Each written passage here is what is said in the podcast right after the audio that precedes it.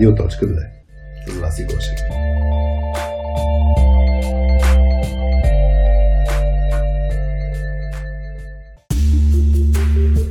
Привет на всички! Вие сте на частотата на Радио.2, подкастът на Точка 2 за skills следователите от IT света. Сега ви предстои да чуете епизод, в който ви срещаме с Радо Георгиев, който е CEO на софтуерната компания Hacksoft, както и съосновател на школата по програмиране Hack България и технологичната конференция HackConf. Темата, която заедно с него и Хари изследвахме, беше за това как може един технически човек да се разгърне извън преките си програмистски задължения и да придобие лидерски навици. Този епизод достига до вас благодарение на нас самите, четирите точки от точка 2. Това сме Хари, Петя, Алекс и аз Васи.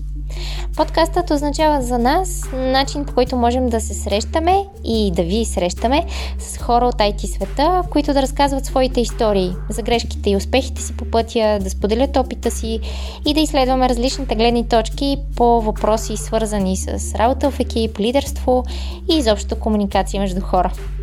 Иначе това, с което основно се занимаваме в точка 2, е услугата ни Team Coaching, чрез която помагаме IT екипите да стават по-силни чрез интерактивни обучения, в които представяме теорията чрез различни игри и практически насочени workshopи. И едновременно с всичко това разработваме и наша собствена платформа, чрез която обученията ни да стига до още повече хора от IT света.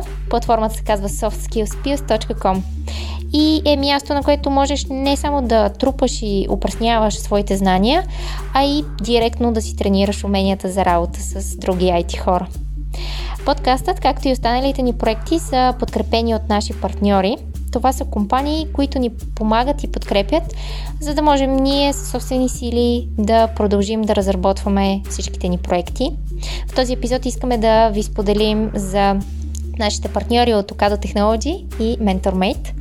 Приятелите ни от Ocado Technology подготвят своя Bootcamp. Това е 3-месечната учителна програма, проектирана за студенти или джуниор професионалисти с малък технически опит, които искат да придобият цялостни знания и умения за създаване на софтуерни решения и продукти.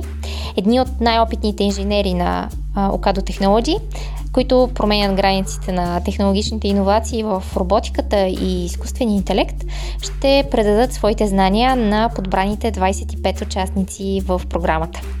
Освен това сме щастливи и че точката ще си има свой специален мастер-клас, който ще е посветен на соски уменията и трениране на уменията за работа в екип за всички участници.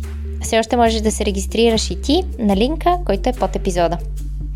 А MentorMate те, водени от своето ДНК да споделят знания и да бъдат ментори, също стартират своя обучителна програма, която се нарича DevCamp за неопитни софтуерни разработчици, която е фокусирана не само да развие техническите им умения, но и техните soft skills.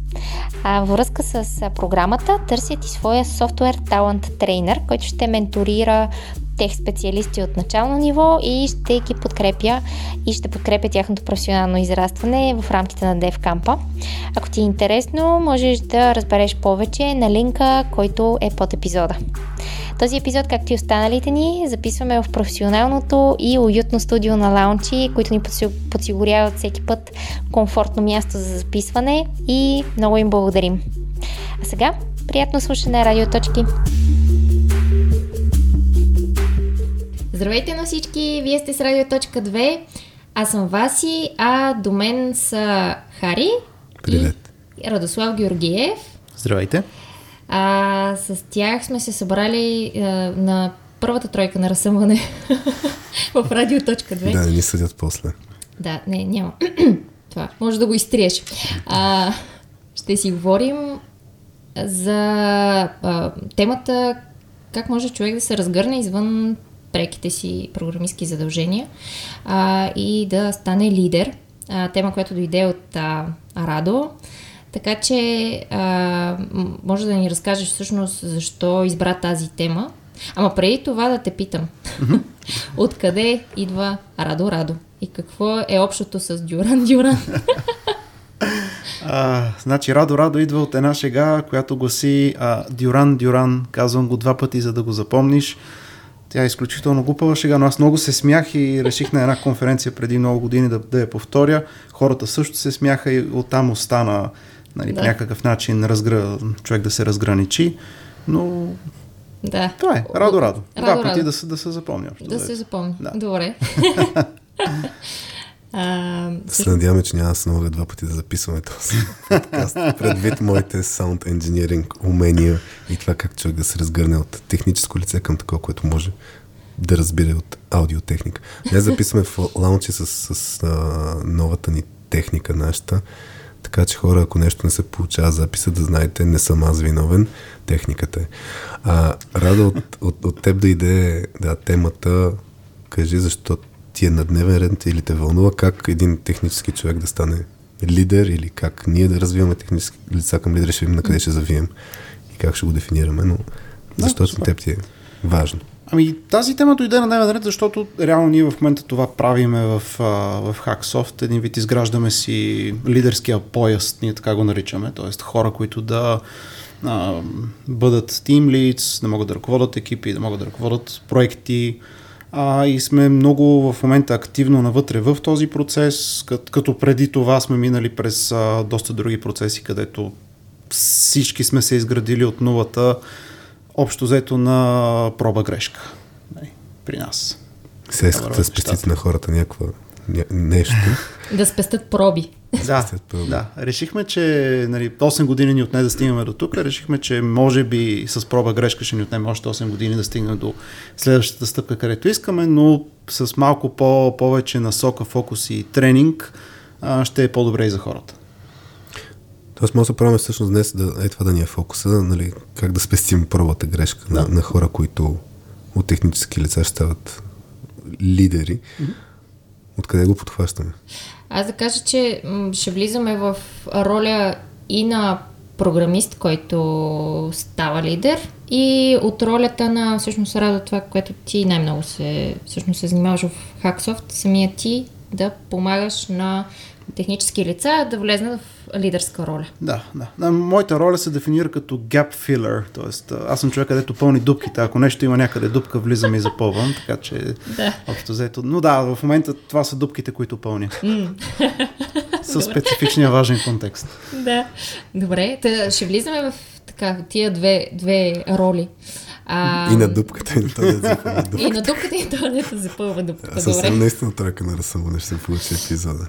А, добре, ами аз бих почнала от там да изобщо това ли е, всъщност защо трябва, аз ако съм техническо лице, защо трябва да искам да стана лидер? А, тоест, дали това е естественото кариерно развитие на всички технически лица в един момент да израстват към лидери.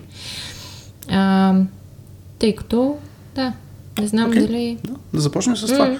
Ами, а, ние при нас лидер го дефинираме, това е важно уточнение, като technical team lead. Тоест, очакваме хората, които ще ръководят екипите, все пак да са technical, т.е. най-вероятно идват от а, програмистка позиция.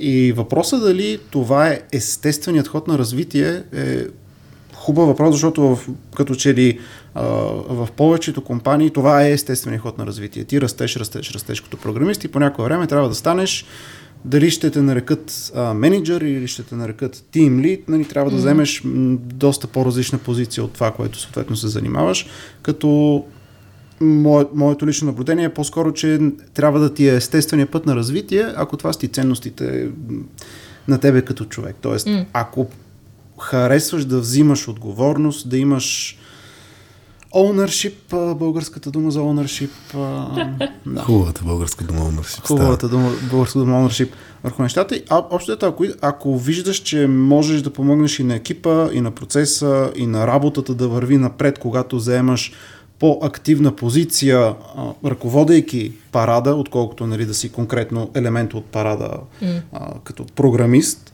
а, тогава това за теб а, би било много хубава, хубаво естествено развитие. Разбира се, ако това не са ти ценностите и по-скоро няма да се чувстваш толкова добре да, да, да станеш а, лидер или съответно менеджер, това не означава, че не можеш да си лидер. А, както mm-hmm. си говорихме и преди да започнем да, запиш, да записваме, ти можеш да си негласен лидер в екипа. Може да си човекът, към който хората се обръщат, когато абе се чувстват несигурни, или mm-hmm. имат проблеми, или просто искат да си изговорят, т.е. ти да си на тях ръбърдъка, така да се каже, да си изговорят някакъв проблем, не да. търсят от тебе решение, но просто търсят някой да съответно да ги чуе. А, така че това също е вид лидерска позиция, макар и не толкова формална и ясно изявена, вървяща с а, и менеджерските ти съответно отговорности. Mm. Аз тук се замислих моят, моят път към това да, да, да се занимавам изобщо с лидерство и, и спомням това, което после на други хора, които минаваха по тази пътека, ми обяснях, че мен лично ми отне две години, а, защото бях набелязан, така да се каже. Върши, нали, наградата за добре свършена работа е повече работа, така че или повече да, отговорности. Да. И си спомням, че много бързо при мен се развиха нещата от, от software development, нали, от програмистка роля към, към лидерска роля. И как да кажа, малък екип от 3-4 човека май бяха, а, за които аз отговарях, но после следващите съм две години. Минах и през роли с 20 човека в даден момент, но идеята е, че тук, тук е много тънък момента според мен, дали всеки трябва да стане лидер, дали това е естествено нещо. За мен лидер, ти го рада го кажеш с дефиницията, нали, хора, хората като се обръщат към теб, аз лично го това, това да си примерно експерт или това да, да, да си ти оказнали патицата там mm-hmm. бърдъка, към който ще отидат за помощ е едно. За мен лидера има много свързано с това наистина да води. Mm-hmm. И някой път виждал съм супер силни хора, които стават лидери точно, защото биват набелязани, така да се каже, че вършат добра работа, но после не се справят добре с човешката част. И примерно в момента техника от Team Lead обикновено се слагат техника в последните mm. години, според мен, за да разгранича, че няма да занимават с people management толкова много. Въпреки, че, нали, аз има един пример от един, един CTO, който хич не искаше да се занимава с хора, а, и затова искаше да, да си е CTO, да не, да не прави абсолютно нищо свързано с хора, обаче постоянно се обръщаха към него, нали, точно за код за архитектурни решения и така нататък. И той пак се занимаваше с хора, но, но все едно от него гледна точка. Начин. Да, той се занимава с хора, пак ги чупи или пак ги развива, но, но за него нали, той не беше лидер. Та тук е много интересно къде е тънката граница, т.е. къде е... То е ясно, че ще е размито, но... Okay, да. Допълнението, че трябва и да водиш е добро допълнение, защото може да си експерт и всички да се обръщат към теб, mm-hmm. но ти вътрешно това нещо да те кара да не се чувстваш добре, така да го кажем. Не, не искаш да. Да, да те питат, като те питат, ако реакцията ти, ами това е очевидно, нали, защо не го виждаш, т.е.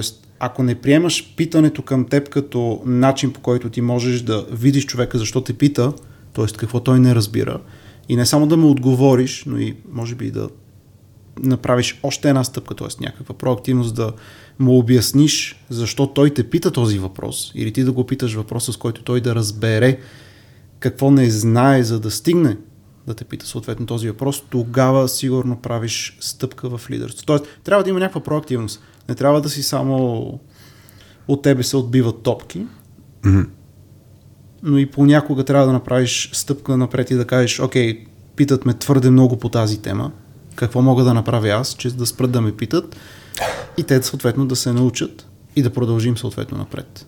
Тоест ня, някаква форма на... Ние, ние по, и по този начин се опитваме да идентифицираме лидерите. Примерно имаш а, разговор с клиент. 8 човека сте в разговора. Що сте 8 човека? Не, нали, няма. Това е друга, друга, друга тема. тема. Да. А, и клиента казва нещо и абсолютно всички мълчат. И аз много често съм бил в ситуация, където аз мълча, ма нарочно мълча, защото отвътре ми идва нали, да, да хвана думата и да нещата да се движат и просто гледам кой ще се почувства некомфортно, за да прояви някаква самоинициатива или някаква, някакъв вид проактивност. И това са наченки на, поне на това, на което ние му викаме лидерство, да този човек най-вероятно ще го бъде. Дори да не е най-добрия, дори да речем да не се справя толкова много с people management, т.е. при работа с хора, как, ако проявяваш инициатива, защото по някакъв начин чувстваш, че трябва, значи си тръгнал по този път. Техническо, не техническо лице, тръгнал си по този път. Поне ние така ги идентифицираме. Тоест хора, които не чакат с, с, с, по някакъв начин са свързани с пътеката лидерство? Хора, които, защото голяма част от ситуациите са неясни, нали, обсъждате, да речем, някакъв фичър, нещо, което трябва да се разработва и не е особено ясно. Нали, клиента си говори, другите хора си говорят, но не, не е ясно какъв е плана за изпълнение след това. Кой ще се занимава да го проследи, а, кой ще направи хубавата българска дума follow-up. И програмистите, по, по моето наблюдение, нали, работата е да чакаш, в крайна сметка някой да ти каже, ти ще занимаваш това, ти ще се занимаваш това, картата е описана, има стъпки, действай. Ти си. Нали, чакат някой да го каже това. И въпросът е, когато няма ясно дефиниран кой е този някой, обикновено тогава се проявяват тези наченки на, на, на лидерство. От моите наблюдения, съответно от моят опит. Тоест, по-скоро смяташ, че трябва, за да, за да техническото лице да стане лидер, трябва да си ги има тия заложби отвътре, т.е. да му идва. Да, нещо да трябва да го дразни отвътре, да, за да, и, и да иска да го промени това нещо. Mm-hmm. Добре, а той ако самия той не го осъзнава, че го има това нещо като ами, такава залог, то според мен повечето хора не го, говоря и с включително себе си, не го осъзнаваме, когато имаш нещо такова, mm. просто ти действаш в ситуация, защото се ядосваш, че няма никакъв прогрес и искаш да има прогрес и не искаш mm-hmm. просто да идваш всеки ден на работа и, и има ли нова информация? Ми не. Ми окей, значи ще рефакторираме. Тук ще пишеме а, някакви съответно неща, които не са, да речем, най-важните в момента за проект. Mm-hmm. И тези наченки, поне за мен са много важни, защото можеш да ги хванеш и съответно да почнеш да ги развиваш. Mm-hmm. Този вид проактивност. Ако човек не проявява такава проактивност, и се опиташ да го насириш в лидерска позиция, може би тогава ще е по-трудно. Mm. Защото ако човека сам не иска да издърпа нещо като отговорност към себе си, тогава ще трябва да има някой падар на лидера, който постоянно да го бута, абе ти правиш ли си лидерските отговорности mm. или не си ги правиш. Някой трябва, ако Менеджер трябва някой да го... Него. Да, ня, да. Ако трябва някой да го микроменажира, това, това може би не е добър а, сигнал, mm. така да се каже. Да. Ти преди искаш да се включиш ли, Хари, нещо? Аз точно тук се зачудих за лидерските отговорности, защото сетих за да. един, един а, лидер по титла, а, който имаше, мисля, че към 15-20 години опит тогава. А, и аз занимавах с развитието на хората, т.е. бях излязъл от оперативни задължения на, на проекто ниво. Но имаше много казуси, човешки казуси за, с, с, с този лидер. Грубо казано, хората нямаха никаква обратна връзка, нямаше някой, който да ги подкрепя в развитието им. Ам, бяха пуснати в дълбоко, чисто технологично да се оправят и, и се чудим, нали, а, какво се случва. И, и този лидер, това, което се случи при него, беше 95% фокусиран върху това да коди. Mm, mm, И ти при малко каза лидерските нали, отговорност, задължения, нали, и, и, и сега, тук за мен е много ключовото.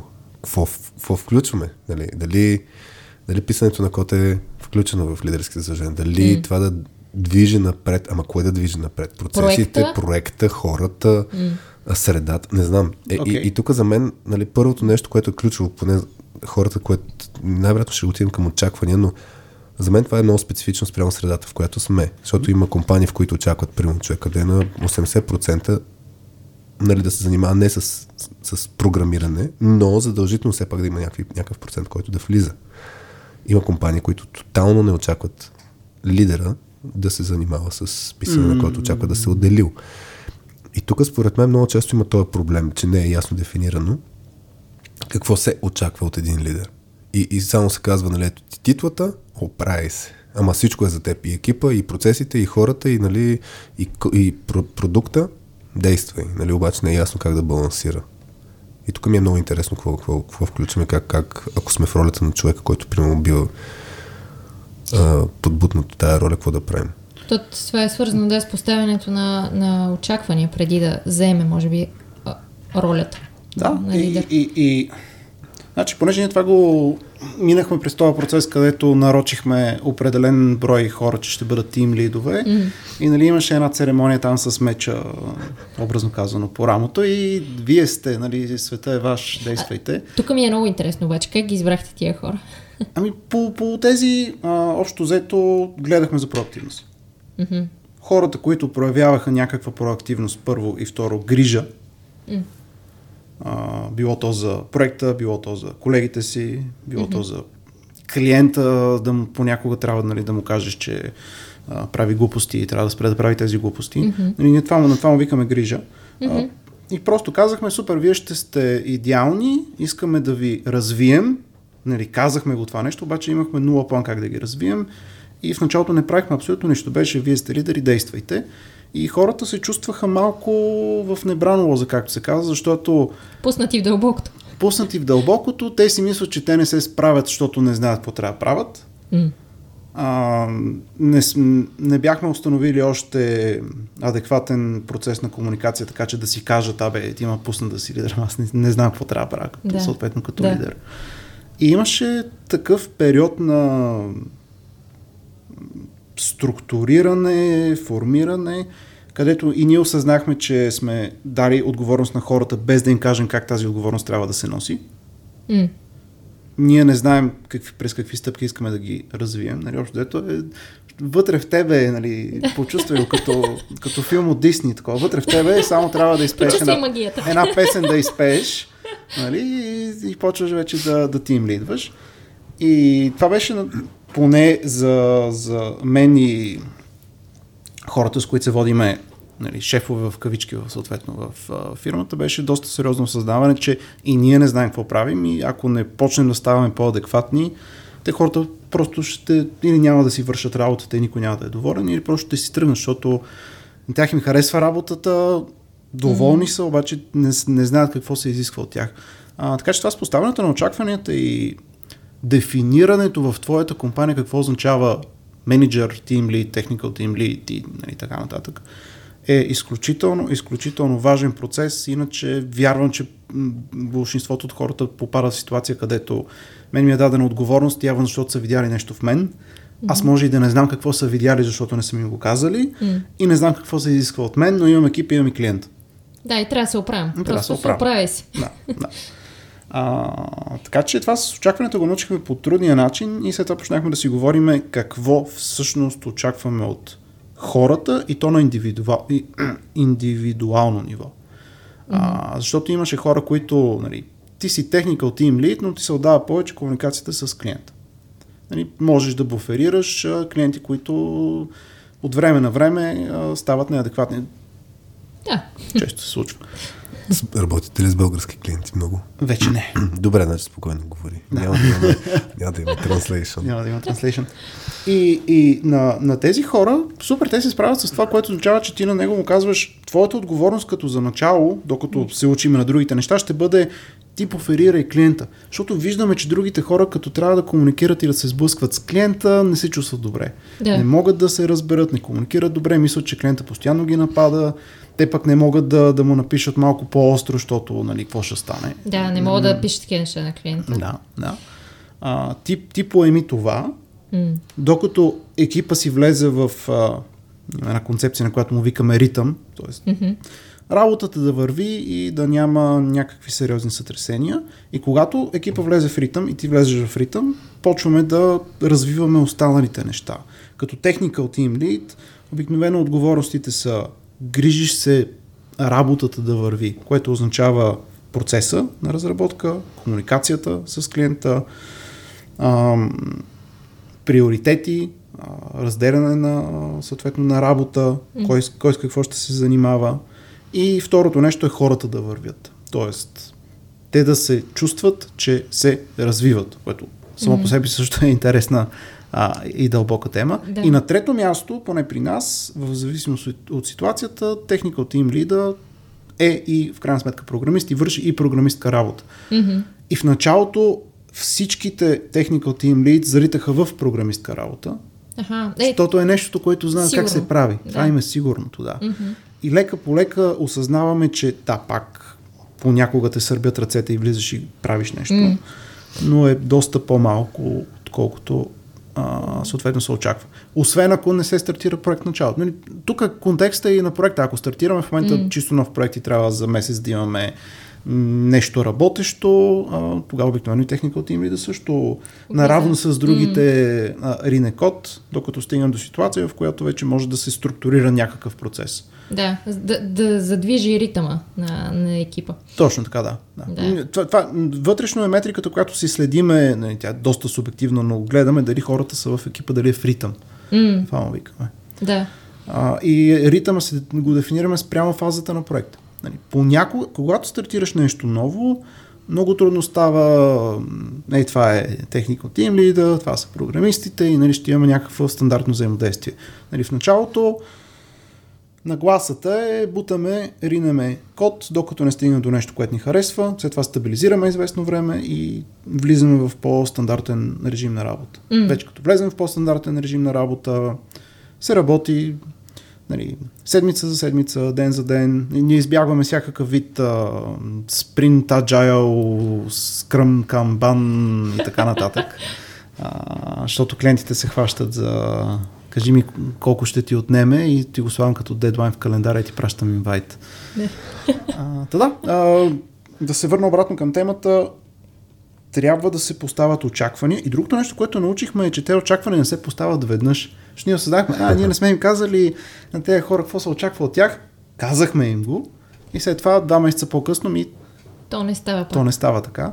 И нали, осъзнахме, че тези очаквания трябва да се комуникират всяка седмица и тогава почнахме да правиме one-on-one срещи. Нали, единия екип с technical team leads и technical team lead с съответно хората под тях. Мгм. Просто за да може да човека да си връща обратната връзка, какво го тормози, какви са му проблемите, какви са му чуденията, ти да му помагаш, ако можеш, понякога просто обсъждате някаква стратегия и действате по нея. Но и му връщаш обратна връзка, ох, тази дума, а какво, какви са очакванията към него? Да.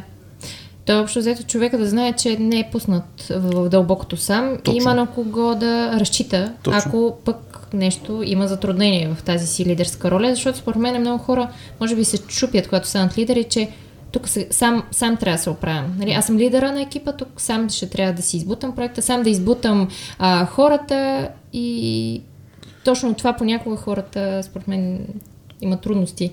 А, Абе има едно, ако, ако го направиш това, това, което видяхме ние, че има едно ходене по крайностите. Едната крайност е аз съм тим лидер, ще свърша всичко сам, цялата работа е за мене. И другата крайност, а, нали, тук ще ви делегирам цялата работа, аз не трябва да върша никаква работа и що не се справяте с вашата си работа. А, което, нали, двете крайности със сигурност не са добре и хубавото е, когато с, самия лидер си намери ритъма с екипа и комуникацията с екипа. Нали, не е нужно да е пряко шефско, аз ти казвам какво да правиш, ти не питаш въпроси. Ами е доста, дайте да видиме какви са следващите стъпки, какви са следващите приоритети, като аз знам, че е моя отговорност в крайна сметка това да върви напред. М.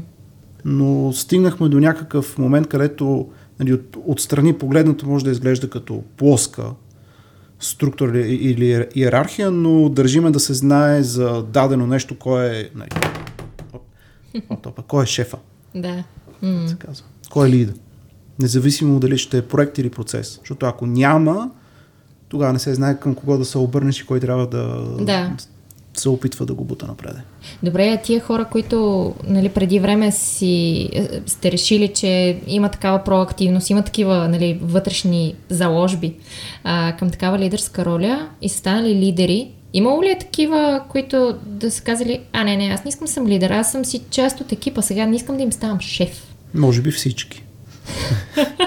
Защото точно усещането е, че ти трябва да им станеш шеф и хора, с които до вчера си Да, бил на равни начала, те трябва да почнеш да им казваш а, Какво да какво да правят. И ние тогава осъзнахме, че не искаме това, искаме по-скоро да има някой, който да продължи да си поема отговорността и проактивността официално. И в крайна сметка хората се учат да се обръщат към него а, и да се учат от него. Еф, еф, крайният ефект беше да накараме всеки да се замисли дали иска да ходи по този път. М. И осъзнахме, че нали, technical team lead не е просто нещо, което си там си пишеш в LinkedIn като позиция, а е по-скоро добавка към твоите, нали, твоята конкретна програмистка позиция. Mm-hmm. Което означава, че ти можеш да си technical team lead в един проект Обаче в друг проект може да си, да не си, може да си просто част от екипа и някой друг да е technical team leader. И в момента ще искаме да постигнем нещо такова, където тази титла е добавка и всеки да има възможност да мине през нея, да види как, как ще се чувства, дали е за него. Аха. Къде Тоест, ще са временно, му силите? а, Да, да, временно. Временна, ти го сподели преди, временна характеристика. Временна нали характеристика, да. Да. Сега, ако някой прояви силно желание да му е постоянна тази характеристика, разбира се, става постоянна. Но и хората все още ги сърбят ръцете и да, Да пишат. да пишат код. Да. И е хубаво да има Тоест на, това ви, е- на, на вас ви е някаква форма на по, по, да има safety net. Не ми идват българските хубави. Абсолютно, Тоест, да. Човек да, да, да опита какво е да си лидер, за да може после да се прецени. Тоест някакси... хем Дали е б- за мен или не? Дали е за мен или не е за мен. А, или пък дори да, да знае, че е краткосрочно, т.е. дори ако е по принцип с нагласа, че не иска да се занимава с Team Lead позиции и тем подобни, или техника от Team Lead позиция, да може да като се наложи за някакъв кратък период да влезе така роля, зависимост от а, Точно, точно, клиент. Аз тук малко искам да сложа един акцент за, за очакванията, защото ми се струва ключово това, което ти каза за, за очакванията, Радо, че трябва много пъти да се говори. Тук има един принцип, който аз го говоря много пъти и, и сега би го казал пак. А, и това е принципа на over communicate и който гласи момента, в който ти писне да говориш едно нещо, е момента, в който се почне да те чуват. И аз и затова го повтарям, нали, защото още не ми е писнал. Но, но идеята е, че а, това с очакването наистина има няколко подводни камъка. Първото е точно това, че на нас много ми е забавно. Он, петък имахме едно обучение, където а, хората трябва да измислят обща стратегия. И има, имаше едно момче, което разказваше стратегията и питаше, нали, разбрахте ли? И имаше мълчание. Очевидно после не бяха разбрали хората, после каза, пак го повтаряше, повтаряше и, и той беше, «Ама аз го казах. И нали, точно тогава коментара на това, че си го казал, нали, не означава, че хората са го чули, че са го разбрали и така нататък. Така че готино, че има механизъм, с който първо едно е да го говориш, друго е да го преживееш и, и много често всъщност в момента, в който човек се тренира даже, перфектният момент за трениране на някакво а, умение е 6 до 8 седмици след като си вляза в тая роля. Тоест на въпроса дали е, трябва да ги пускаме хората в дълбокото или не. Това мисля, че е готин подход да, да ги да, да имат временна роля, да се усети, за да може после, като са натрупали казусите, които им се случват, да имат въпроси, нали? защото като питаш някой нали, за, за каквото е било свързано с лидерската роля, ако не го е преживял, няма, няма как лесно да каже. Но другото нещо, което искам да наблегна, а, това са така наречените expectation gaps или дупки в, нали, за дупки си говорим днес, дупки в очакванията. Мисля, че на Skills Pills бяхме качвали. Не, Да, не си има един. А, е, да, Daily Един Vitamin, витамин, да. в нашата а, секция Daily Vitamins, а, където може да всъщност има а, такъв, такава полезна статия за точно дупките в очакванията и разминаванията с аз очаквам едно, реалността ми показва друго. И, аз тук бих казал е, няколко аспекта свързани с тия очаквания. Едното беше, едното е какво човек си представя и независимо каква е ролята. Тоест аз ако ставам лидер, примерно вас ти беше споменала нали, за, за преди май да запишем за човек, който очаква административна работа. Да. И, и п- примерно, нали, хората наистина могат да се очакват различни неща и то не е свързано с каква е реалността. Примерно, дали се очаква, дали, дали се очаква да коди или да, няма, да не коди. Нали, какво? Тези очаквания, те са формирани, то това е проблема на тия дупки в очакване, те са формирани дори без да ги говорим. И затова е много важно да си ги изясняваме и буквално, може някой път малко да звучи, ама буквално и двете страни да си кажем, аз очаквам от тая роля Хикс, очаквам да се... Даже има едно упражнение, което мисля, че го няма никъде документирано, но сега ще го разкажа, което е просто смислено се прави, когато има две страни, които трябва да се изяснят, изяснят очакванията и да кажем случая за лидерската роля. А, и, и ние сме си го нарекли сивата зона, като м- упражнение, да кажем. И то е да, да се сложат три въпроса. Какво очаквам да правя, в случая в контекста на лидерска роля, Mm-hmm. какво очаквам да не правя, което ам, да кажем, значи първото, какво, какво се очаква от мен да правя е зеленото mm-hmm. нещо, какво се очаква да не правя, т.е. ми е забрано е червеното, а каквото нито едното, нито другото, т.е. това, което Да. не е дефинирано е сивото. И, и, и буквално може да има някакви казуси, нали? Примерно, може да се сложи, ето, очаква ли се да пиша, какво, какво мислиш за писането на код? И човек може да си го каже в зеленото. Нали? Очаква се да го правя.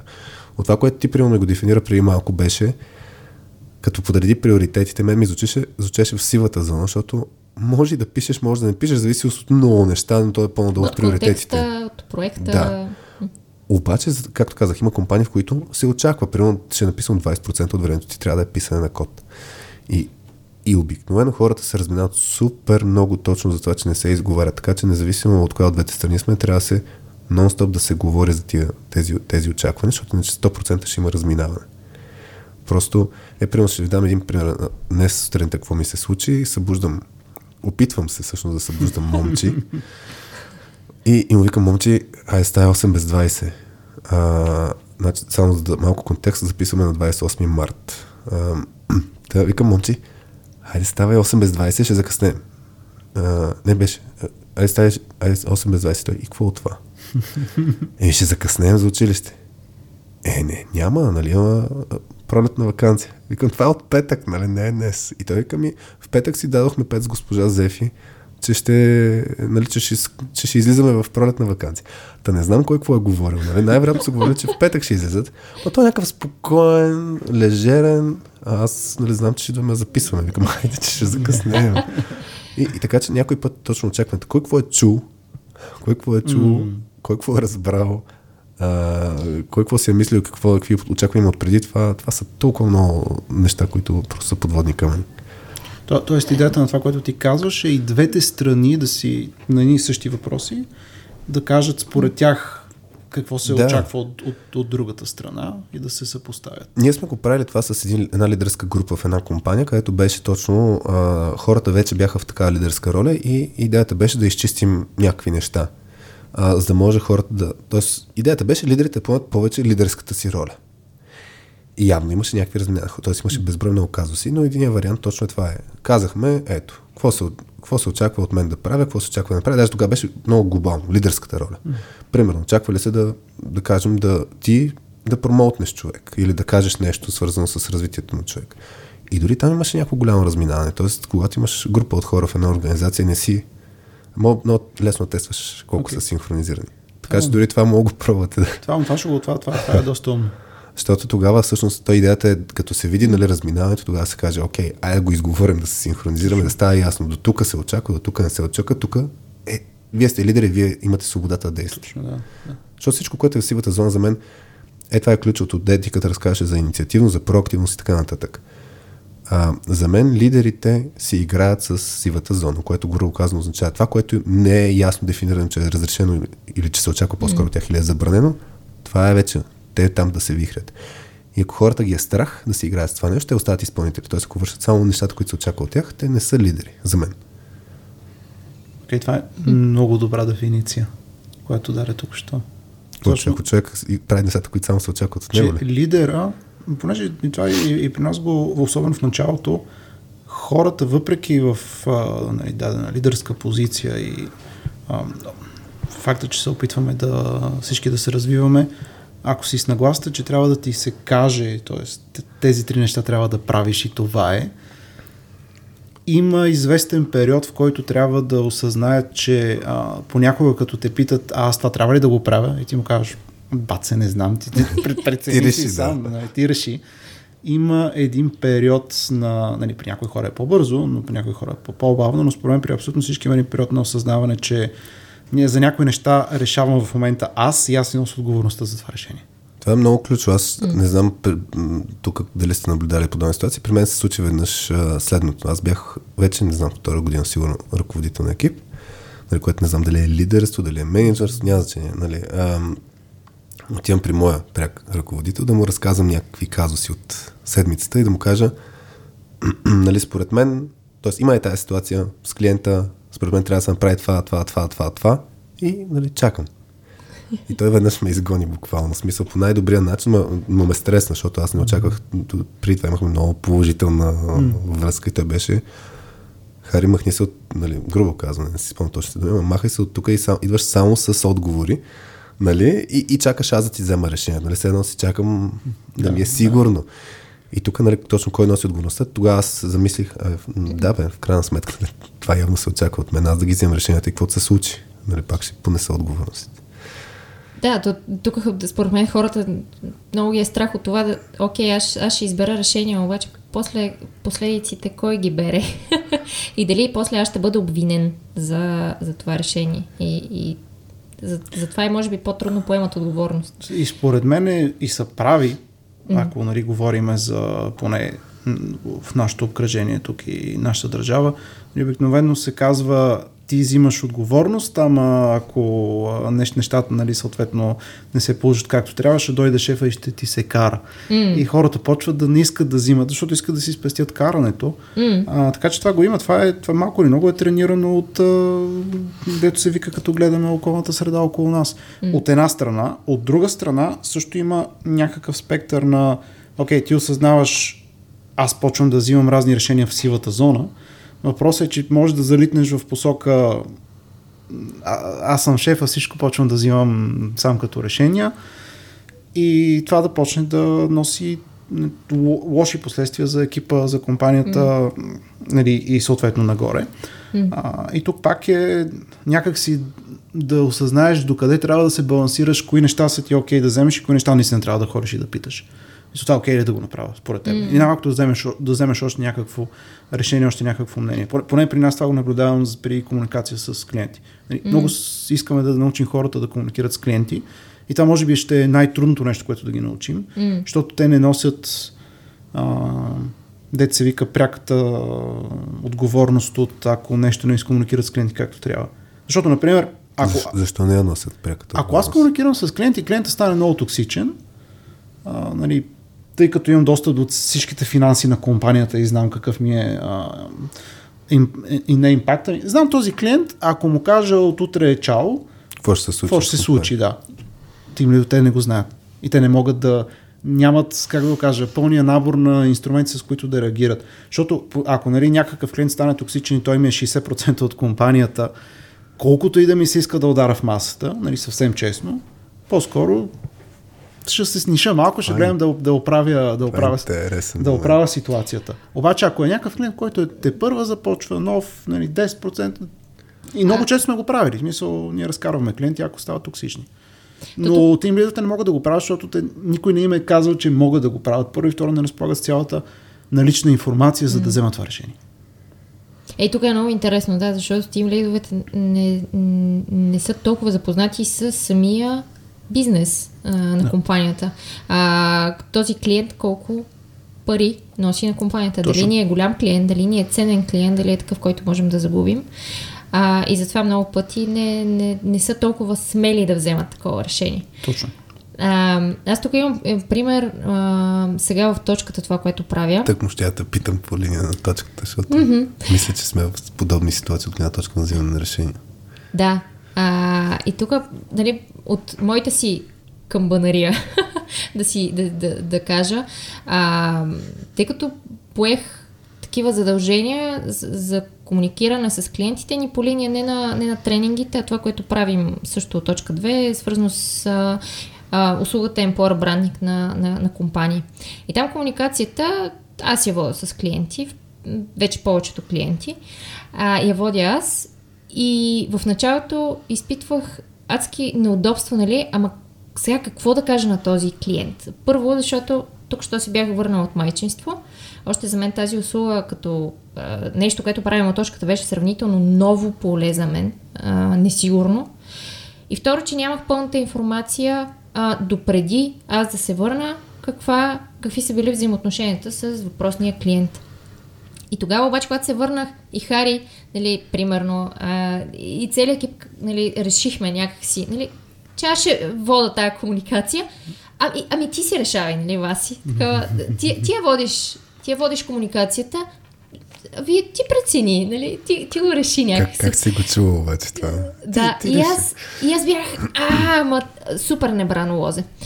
И, и тогава всъщност нещото, което, нали, окей, аз, аз ще взема решение, ще потърси преди това информация. Това, че ще питам хората над мене, които, нали, въпреки че нали, Хариса тук каза, то в точката няма шефове и така нататък, нали, все пак.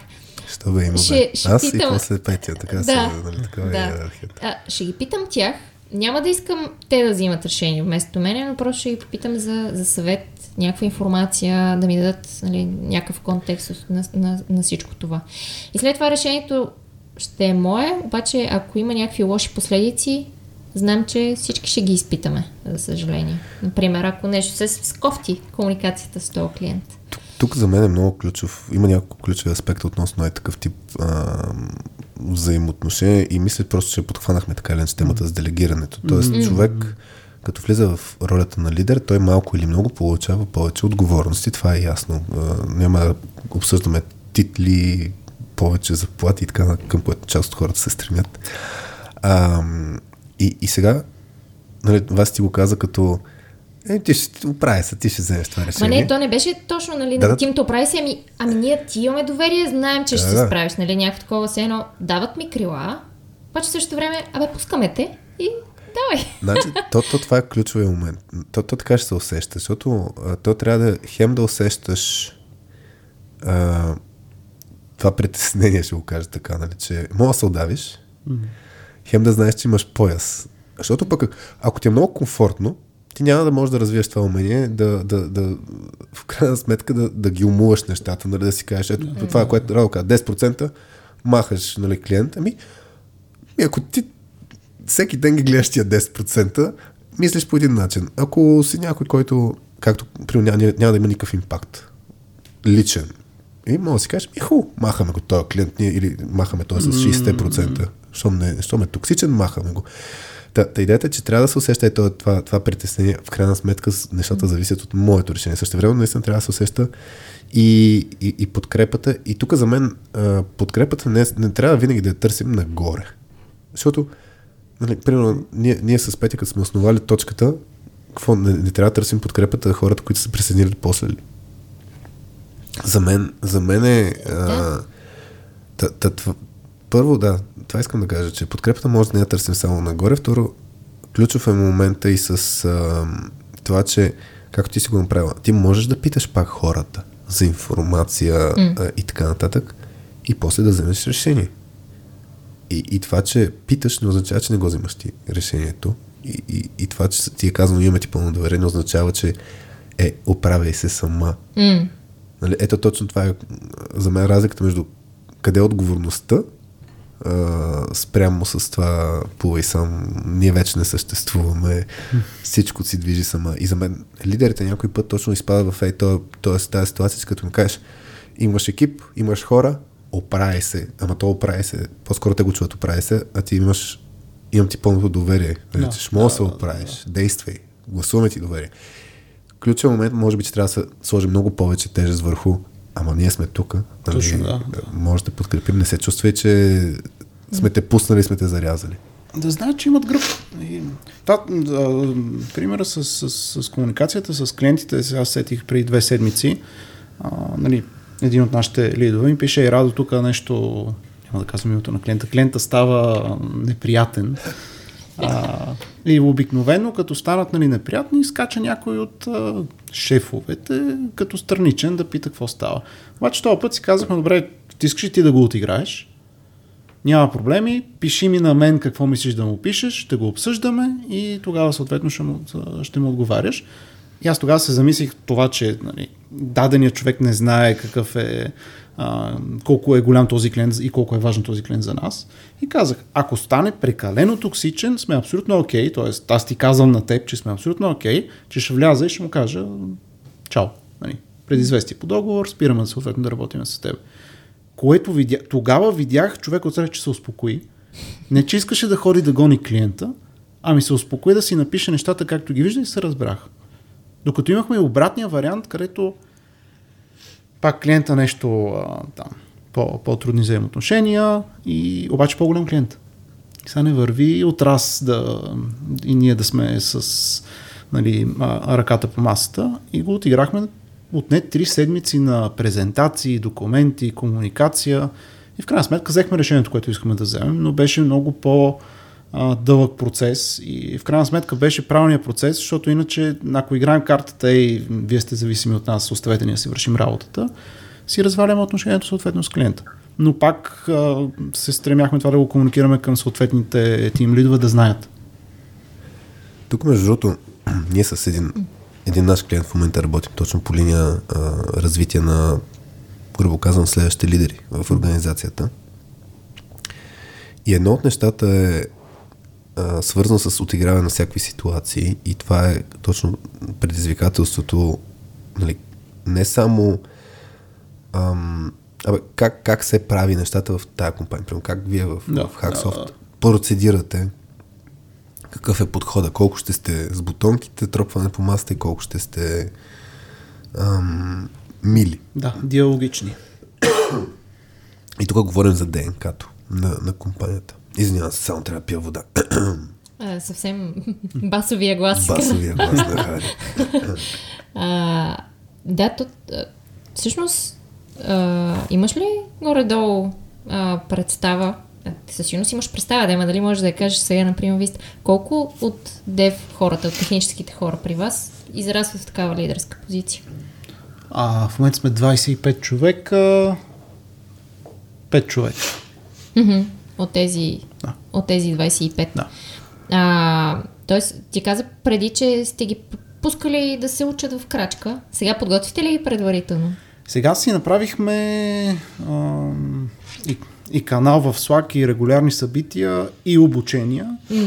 И цялата идея е просто да се събереме и да си говориме казуси и да обсъждаме казусите, които са се случили другите екипи, как сме ги от, от, отреагирали, отиграли. И това дава доста добър резултат, защото явно хората се чувстват по-спокойни, отколкото само пред мен нещо да кажат. Да. И почва да споделят, абе аз не знам какво да правя с, а, примерно, а, то с а, project management, как точно да ги, да ги пиша тези карти или да ги строя. Някой го казва това. Друг казва ми, аз не знам как да се оправя с а, то с мой колега. М. Трети казва, аз не знам как да се оправя с клиента. Наистина не знам. Да. И почваме да обсъждаме казуси и това е много полезно. И реално в момента това ни е а, развитието. А, регулярни срещи, обсъждане на казуси, регулярни срещи, обсъждане на казуси и си говорим всичко.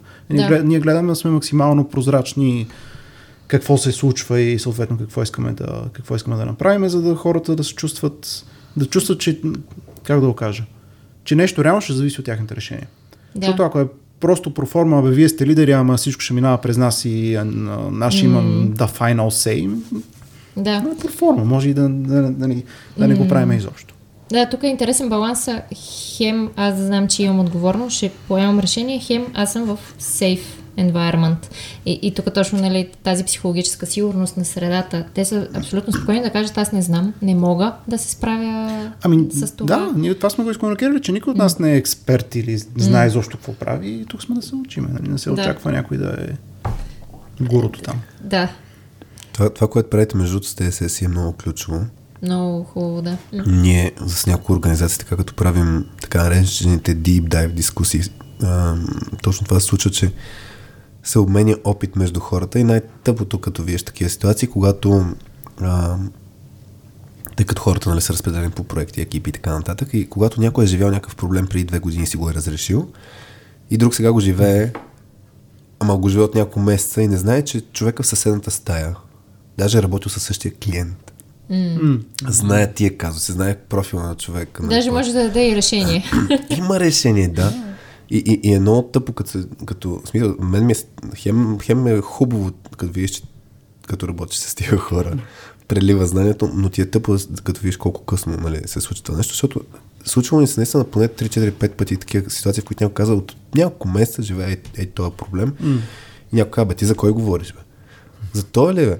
А, е, сега ще ти кажа как се прави. И, и ти си кажеш, хубаво, защо няма механизъм? И това за мен, между другото, е много, ключов, много ключово нещо. Когато се изгражда тук ам, дали ти, ти го нарече лидерски пояс, че си правите. Да. И тук сега въпросът е много ключов. А, дали са лидери, които ще са нещо като комюнити, т.е. всеки има собствена, т.е. има отделна еднаква роля, но не са толкова свързани към обща цел. Това е едно. И тогава такъв тип а, срещи, в които се обсъждат казуси, са доста добро решение. Другото нещо обаче е, че някой път лидерите трябва да са екип. Тоест mm-hmm. да имат обща цел. Което е малко по-различно. А, защото ако примерно лидер, лидерите ще трябва да движат компанията като компания, нали, и от гледна точка на бизнес девелопмент, и от гледна точка на развитие на хора, всякакви инициативи и така нататък, тогава е хубаво да се дефинира много ясно, че тези хора не просто ще си ли идват оперативно някаква работа, ами че заедно ще си взаимодействат по един по-голям проект и тогава пак просто трябва да се дефинира каква е целта, как ще си взаимодействат и така нататък. Така че тук за мен е ключово. Не знам при вас пояс, пояс какво включва, дали лидерите са екип или не са екип, но ако се очакват те заедно да лидват организацията, тогава е много добре да се дефинират като екип и да се работи с тях като екип. И... Ами, това, това се опитваме да направим. Не сме го дефинирали като екип, ще трябва да го дефинираме като екип. Нищо, че има всичките характеристики, че, че реално са екипи, така и работиме. Но да, това очакването е да никой да не се чувства в крайна сметка, че трябва да се справя сам, първо. И второ, винаги да знаеш, че има ние на това му казваме, нали, има някакъв проблем, биеш камбаната и се събира селото да го решава този проблем. Нали, независимо дали ще е нещо конкретно с технологията, дали ще е с клиента, дали ще е с а, някой, някой твой колега. А, в момента поне аз това ми е една от целите, се опитвам всички да ги науча, защото винаги има, винаги има притеснение, аз сега като кажа, другите ще си помислят, че не се справям и, и като стигна до момента, в който абсолютно всички са се отпуснали и знаят, че нали, не е нужно да буташ напред сега пред, пред, колеги, пред другите си колеги лидери, mm-hmm. тогава стават много хубави дискусии, тогава разрешаваме проблеми. Нали, някой има проблем, пише, има този проблем, да ето го проблема, дайте някакви съответно. Иначе каза, че не сте аджал, не знам си какво, правите лин принципа за, за биенето на камбаната. Твърде възможно е, да. Аз тогава се сещам, нали, за тези, които не знаят, на Toyota Way, който много хора, много организации се опитали да копират, точно с, то там е дърпане на, мисля, че беше първоначално май е дърпане на шнур, после май е натискане на бутон. Дето спира по точната линия. Точно. Да. И, и си спомням, че имаше една, една ситуация, където нали, толкова вече са станали много добри с този принцип, че тръгват да оптимизират процеса и в някои от заводите някой от менеджерите почва да се хвали на този, тогава мисля, че примерно CEO-то на, на Toyota, как е намаляло драстично броя пъти на, на спиране на поточната линия. И, и тогава, нали, този, забравихме, как се казваше, и казва, тук нещо има, има сбъркано, щом се цели да се минимизира броя на, на, на mm. ударянето на камбаната, както ти казваш. И всъщност отива да наблюдава по точната линия. Някакъв човек ръчка там нещо по някаква кола и се мъчи, мъчи, мъчи. И той му казва, натисни, нали, натисни камбаната. Удари камбаната. Той, не, не, не, ще се оправи. Удари камбаната. Не, не, ще се оправи. Той ударя камбаната. И, и това е много ключово, че това трябва да се, да се направи, той, той е наистина сигнал към всички. Окей, mm, mm. че имаш нужда да помощ. Mm. И това, това трябва да се... Ако не се моделира, ако не се говори постоянно, ако не се акцентира, пак то това е... Трябва много повече да се говори, за да, да стане част от културата. Абсолютно, абсолютно. И ако успееш да го постигнеш, поне, поне в, в моята глава, това е една много, много здравословна компания, която ще просъществува, защото хората вътре си помагат повече, отколкото нали, да, да се събереме на тим лид среща и всеки да показва колко го, по-голям лидер от другите. Нали? Виж, вижте моите лидерски умения. Тук за какво става на въпрос. Но да, да, това с камбаната гледаме да го правим и, и работи за сега. Я кажи при тебе как беше, защото от, за сега говорим само как ти се опитваш да развиваш у хората тези лидерски mm-hmm. навици. При теб лично как беше израстването към някаква към по- по-ръководна роля? Как се случи? Пуснаха те в дълбокото, оправи се или си го имаш това отвътре и просто сам успяваш да си го развиваш предварително? Честно казано, като нали, едни типични програмисти с Иво, човек с когото стартирахме цялото това mm-hmm. нещо, общо взето сме го карали на абсолютна проба грешка през по-голямата част от времето и сме правили страшно много глупости и страшно много грешки. Аз това ви казах, че да, нали, понякога се чудиме как, защо все още съществуваме като компания, която чак сега правим някакви неща, които е хубаво, би било хубаво да ги правим още от началото. Но абсолютно проба грешка и примерно лично аз на мен ми помага много, че консуми, т.е. слушайки съдържание, примерно слушайки вашия подкаст, mm това ми е все едно, че го все едно, че ми минава като, като опит, все едно, че го преживявам. Mm. И после използвам из, изслушването и чутото, mm-hmm. за директно да го приложа и да видя как ще се отрази в моята ситуация. И аз страшно много консумирам и подкасти, и YouTube видеа и mm. така се учи. Тоест, да. по-скоро не сме ходили да, някой да ни учи, защото не е имало кой да ни учи. Проба грешка, гледаш в интернет и това е. Да. Което си има своите минуси, нали, да, да, не, да не звучи някакво такова романтично, а, че идеалистично. Сме, идеалистично. Има си доста минуси и сме правили доста глупости, които ако е имало кой да ни каже, абе, я слушайте малко тук сега, mm. сме щели да, да, да, да, да са по-добре нещата, но... Моля да скажеш някои от глупостите, за да може да се фокусираме, ако трябва да извлечем някакви полуки mm-hmm. за хората, които примерно тръгват под същата пътека, слушат подкасти и да, да се проят някакви неща, да им спестим mm. мъките. Да. Ами, а, примерно в контекста на, на лидерството, в началото бяхме много а, тук ще е плоска организация, няма да има шефове и всеки ще прави каквото му е на душа.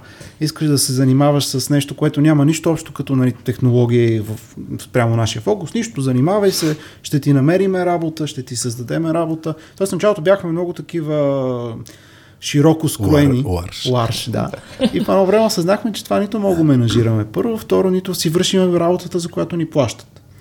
И беше труден период на нали, осъзнаване, че в крайна сметка трябва да накараш хората да се фокусират в посоката, в която ти смяташ, че е важно те да се фокусират. Те пак имат свобода, пак имат поле за развитие, но не всеки прави каквото му се прави, защото така ще се чувства щастлив. Това беше това, примерно едно от нещата, които сме грешили. Другото беше много често срещаното, аз не съм правил, нали, някой да ти каже, не съм писал нова технология, следователно не се развивам изобщо. И ние пак, окей, кажи какво искаш да пишеш, като без да подложим на съмне, нали, под въпрос, че човек най-вероятно не разбира изобщо това, с което се занимава и просто иска да има постоянно новости, всяка седмица нещо различно, за да се чувства като развитие. И това също ни отне време да го осъзнаем и да се научим да го комуникираме с хората и хората да го осъзнават, че това, че си писал а, два месеца на един език и фреймворк, не означава, че си го научил и че си майстор на него и че трябва да почнеш нещо друго. Ами винаги има с какво да се обогатиш и какво да изкараш съответно извън себе си. При работа с клиенти, нали, ако искаме да влизаме там, пак казвам, не знам как съществуваме изобщо като, като фирма, но сме взимали всякакви клиенти за, за, за много ниски пари, за много късо време, бачкаш по нощите, бачкаш уикенда, нали, mm. да, да го изкараш. И доста дълго време взимахме всеки един клиент, който искаше да работи с нас, защото си мислехме, че щом те искат, значи и ние искаме. И това също е такъв урок, който се научаваш, че трябва и там да има фокус. Не мога да вземеш всеки. Това, mm. са, това са с клиентите нали, в контекста на организация сигурно няма да е толкова приложимо за всеки, обаче за мен също нещо въжи, когато става дума за нови фичери. Нали? Много често mm-hmm. хората, когато дойде клиент и казва да, да, да, после се чуи как да го предаде това на екипа. Аз между другото мисля да направим една пауза, че нещо, това гърло не ще да не мога да се изкашлям като хората. Right. Така че ще направим една пауза. Не си спомня тук вас и кои бяха звуците за... А, този, не е този, този звук, който искахме, но това е за гласа на Хари. Ще направим малка пауза, хора. И се връщаме. Благодаря. На бис. На бис. Ам, та, мен ми се струва да се да, да поизговоря малко от типични са едно грешки, които може би се случват. Това, което ам, на мен това, което ти каза с някои от примерите, Радо, е, че а, то за, за мен има два, два вида м- лидери, които а, стават и го беше казал преди това.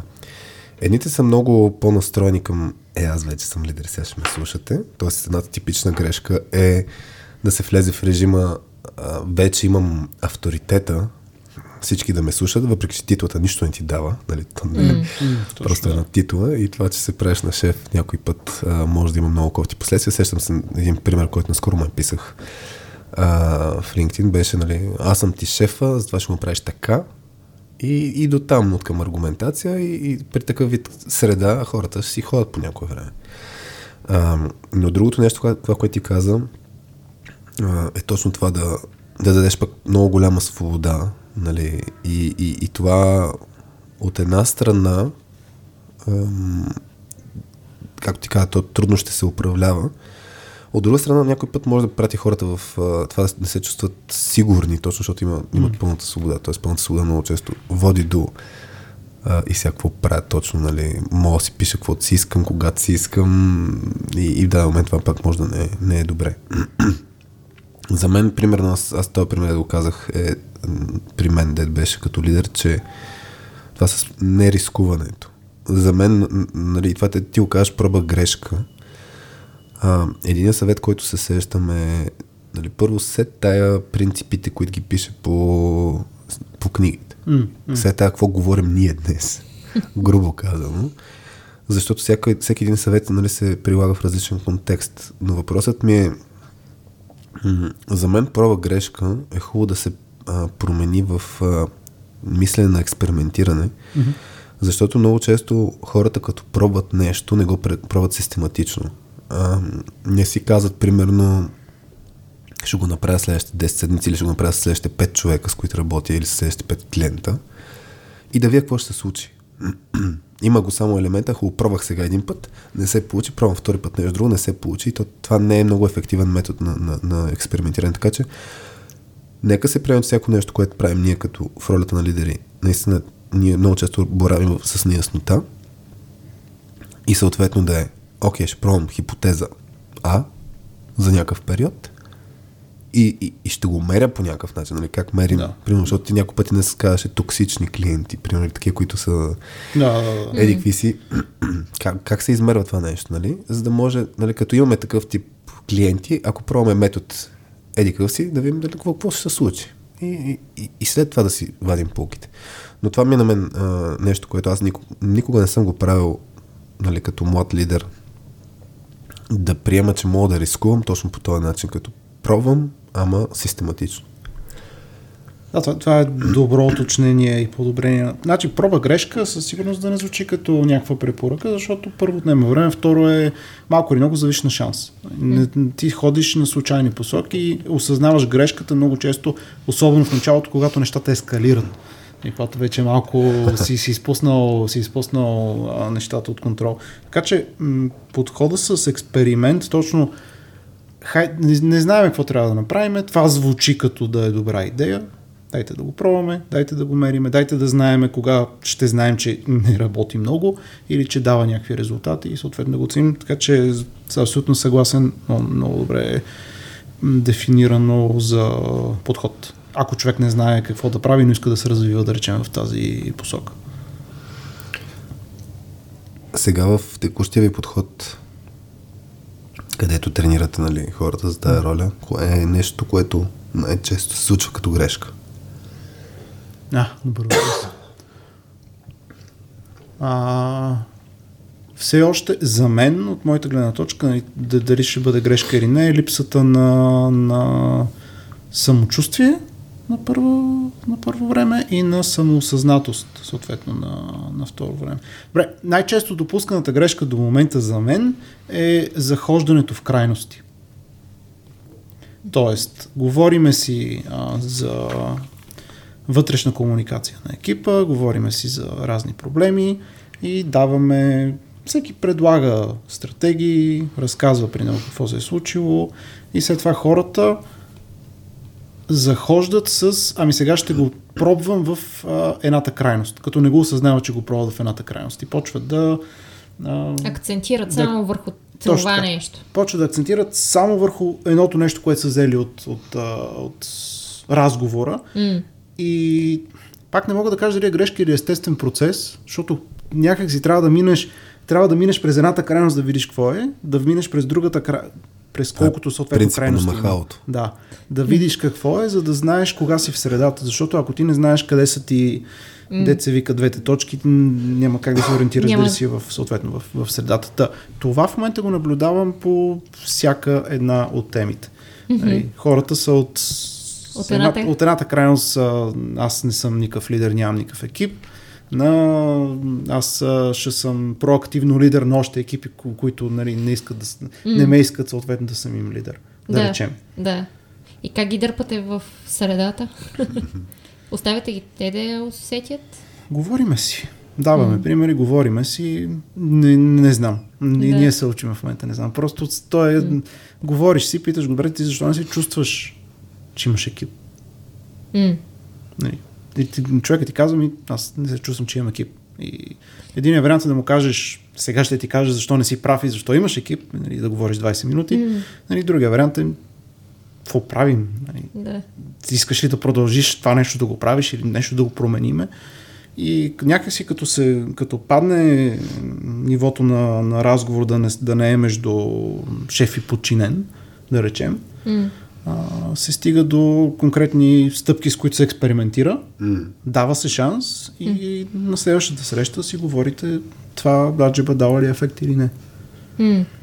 Примерно, при, като почнахме да правим one-on-one срещи, караме тим лидовете да си правят с хората вътре в екипа, голяма част от тим лидовете казаха, аз не знам за какво да си говоря с тези хора. И го чувстваха все едно, че нали, имаш 30 минутна one-on-one среща, те се готвяха само, че изнасят лекция. А това е лидера с човек от екипа му? Лидера Да. с човек Мгм. от екипа. Да. Да.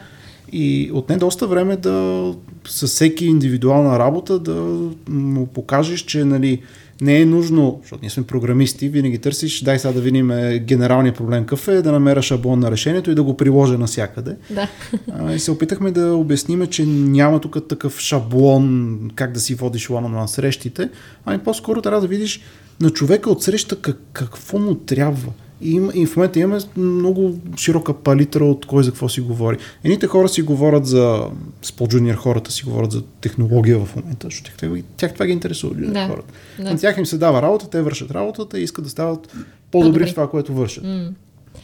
С други хора, които са по, нали, вече а, с умения и не се затрудняват толкова много в работата си, почваш да си говориш, те чувстват ли се в застой, осъзнават ли, че се развиват, какво искат да правят, М.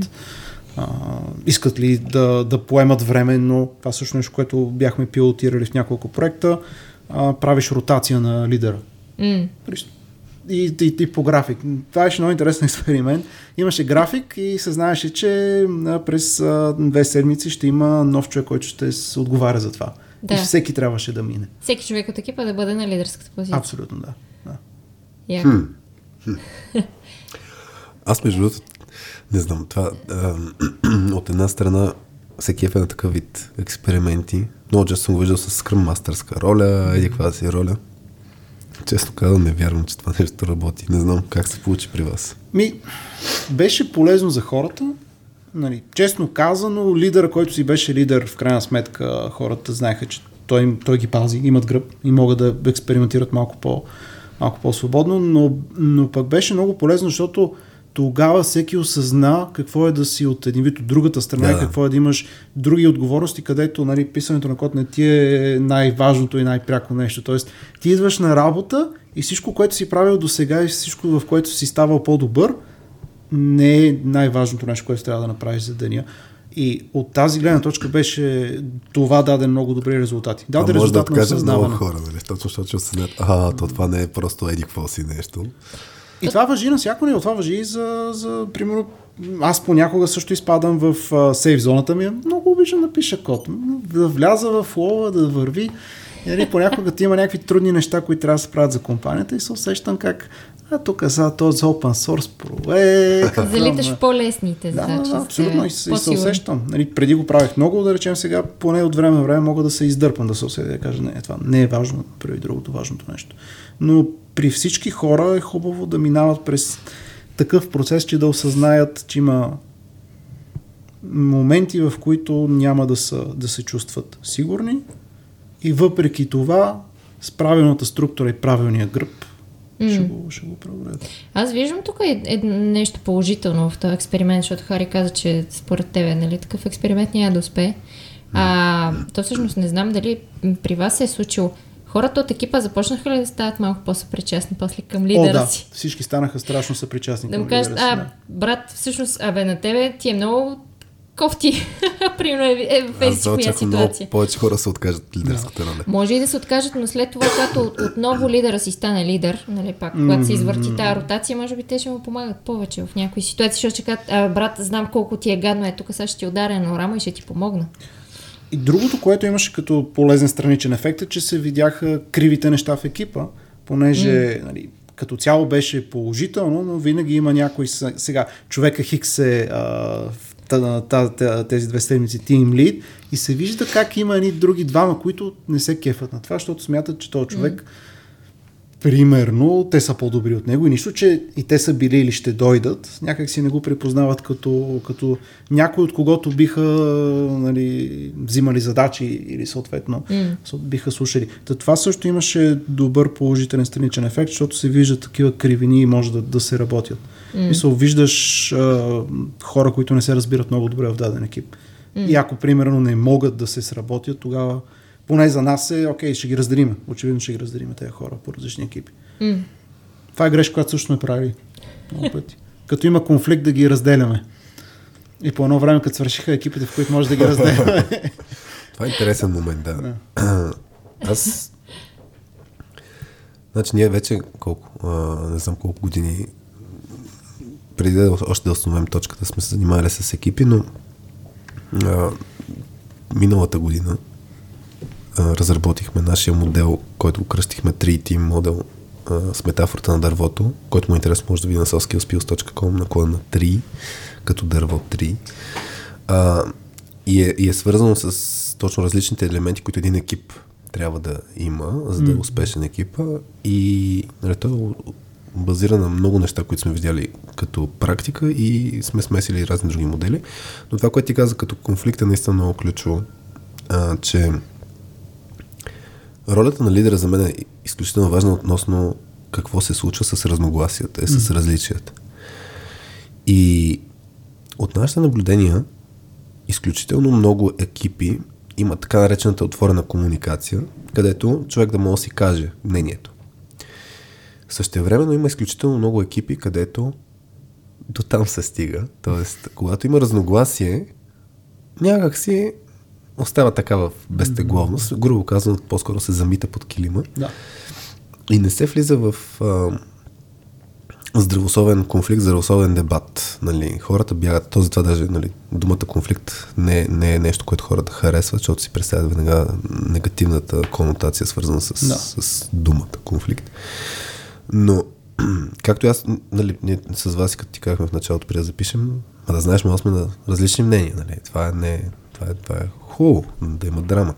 И за мен тук много е ключово лидера да влиза в такава роля, така че да я изравя тази драма, да го вижда това несъгласие, да го слага на, мас, на масата, да го да нормализира, че е окей okay да имаме различни гледни точки и същевременно да има подход, така че на всеки да се чуе мнението, по ефективен начин, разбира се, и да се излезе с единно решение, единна посока.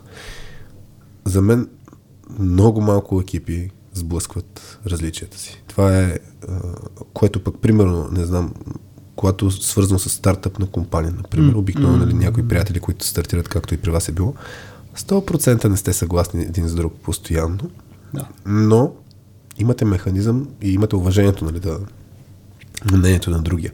Но е това нещо не се прелива толкова лесно в екипите и много лидери всъщност много се страхуват, особено техническите лица, много се страхуват от този момент на опа, тук тия двамата се, се карат. А, и аз, аз си спомням, първия ми подобен казус, който беше при колко, 12-13, не знам колко години, и, и съм го разправил достатъчно пъти този пример, но буквално представете си, дом, бях в екип от 7-8 човека, но вляво от мен имаше един програмист и дясно от мен имаше един програмист. Тогава не си пишехме по Slack, тогава си пишехме по Skype, но въпрос беше, имаха някаква задача, която имаха общо, нещо общо. И един ми пише на мен, еди, какво си нещо, нали чакам от еди кой си. И сега да ми прави нещо впечатление, по едно време другия ми пише нещо. И аз усетих в момент, че тия хора си комуникират през мен. През тебе, да. И аз викам, какво става тук, бе, хора. И грешката, която направих, всъщност хем, е, хем се кефя, че съм го правил, хем по-късно осъзнавам, че подхода ми не е напълно адекватен. Събрах ги двамата, а, което за мен беше хубаво, нали, mm-hmm. за, за, да кажа, виждам, че има нещо тук. Mm. Това, което направих според мен като грешка беше, все ми е такъв е проблема, т.е. казах, че не ме вълнува, защото ние сме на работа, си свършим работата и че очаквам да се сработят и ако не се сработят, ще измисля как да ги разделя в различни а, екипи. И Да, на мен се стигна точно това разделение. Но проблема за мен тук е, че за мен, нали ти няколко пъти каза и думата грижа от, самата, от Да, самото да, начало. да, да. За мен един лидер трябва да го е грижа за проблемите на хората. И то тук вече идва големия проблем, че като си техническо лице, обикновено това е някакси по периферията, човешката болка, човешките емоции, човешките взаимоотношения, пък това е всъщност в основата на всички неща, свързани с дали екипът ще сработи или няма да сработи. Та случая за мен трябваше да се изгради по някакъв начин нали, комуникацията. Може би не можеха хората да си споделят пред мен или а, един пред друг, не знам. Може и някаква девойка тогава да е била въвлечена в тази. Това беше едната хипотеза. Но така и не се разбра. И за мен това е кофти като действие на лидера да не се развълнува от Точно, и, и точно да замете или да игнорира проблема. Все едно, това е само ваша болка, не е моя, не ме касае, ама вземете се сдобрете, защото работата не върви. Да. Доста, да. И, и ние, примерно, е сега в точката, а, нали, откакто вас се върна, сме си в сторминг фаза, нали, бушуват. Mm. То е естествено да сме в тази фаза, защото просто се наместваме наново, в нов режим. Но, но това, което и то се случи, въпреки че, нали, е, говорим си нон-стоп за соски, говорим си нон-стоп за екипи, но се случи факта, че бяхме, действахме реактивно като екип да се фокусираме върху резултатите, защото просто имаше супер много работа. Mm. И една, една от грешките беше точно, че вас я пуснахме в дълбокото като екип. И то, защото имаме пълно доверие, че ще се справи с всичко. И Васи действа, е ти рамката, е, тук ти е езерцето, в което да плуваш, плувай. И, и, и това изби в даден момент, после mm. по различни начини, но и, и като действие, в крайна сметка, си говорим като екипи. И има достатъчно много, нали, а, срещи и това, което ти го даде, Радо да е като пример, нали, лидерите си говорят. За мен най-голямата грешка изобщо на ниво екипи е, че, че екипите не отделят време за себе си. Да, да се развиват, да си говорят. Извън пряката работа. Да. Извън пряката работа. А това, това с, с конфликтите може би е нещо, което наистина плаши нас, аз за себе си, нали, говоря като техническо лице, защото никога, никога не те е учил или, ти, или си го виждал в училище там да се карат хора и да разрешаваш конфликти, или ти не знаеш какво двама хора не се понасят в екипа. Нали, какво правиш, ако си по-голяма компания, казваш на HR отдела, помогнете. М. Така че тук не съм сигурен и аз как трябва да се подходи, защото обикновено, когато се е случвало при нас, хората са подхождали от, от една страна, защото се познаваме от много време и може да седнем и да си говорим и нали, да се разбере, че това очевидно е тъпо поведение от двете страни. Хората трябва малко да израснат, защото и това го има. Ти като наемеш някой 20 годишен, М. той може просто да не е дорасъл, дет се казва, да, да, да може да, да осъзнае, че прави някакви, да- че се държи лошо в дадена ситуация или че се опитва някой да му помогне да се държи по-добре. А, има го и това, но не съм много сигурен как човек би подходил и ще се радвам, ако вие споделите, вие как бихте подходили в такава ситуация по-структурирано, да се каже. А не е отличен опит, аз бих направил това. М. За мен е първо трябва да се вдигне флаг, наистина, че има, че има конфликт. За мен тук най-лошото е да го заметеш под килима и да си правиш, че абе те ще се разберат в крайна сметка, нали? Така има някакъв конфликт, те нещо, тук спорът не се разбират, карат се. Най-лошото е да го оставиш така, да, да витае в, във въздуха. А най-хубавото е наистина, нали, както Хари каза, да, да си изрови драмата, да ги, да ги, да ги викнеш и, и, и наистина да си, да си изкажат а, нещата а, пред теб. Ти, Хари, виждам те, че Че си цъкам тук по соски успилс, да. А, Мога да се включа и аз, да. да, за... Ми за мен, за мен ам, значи на, на, на Соския спилс, пак ако човек потърси сторминг, има mm. една едно витаминче, което се казва Managing the Storming Drop. А, и тук ключовото нещо е а, натъкмал модел, примерно, който аз много, много харесвам, защото иллюстрира динамиката на, на един екип и би го разказал сега малко повече детайли. Мога да намапнем с някакви ситуации, които Okay.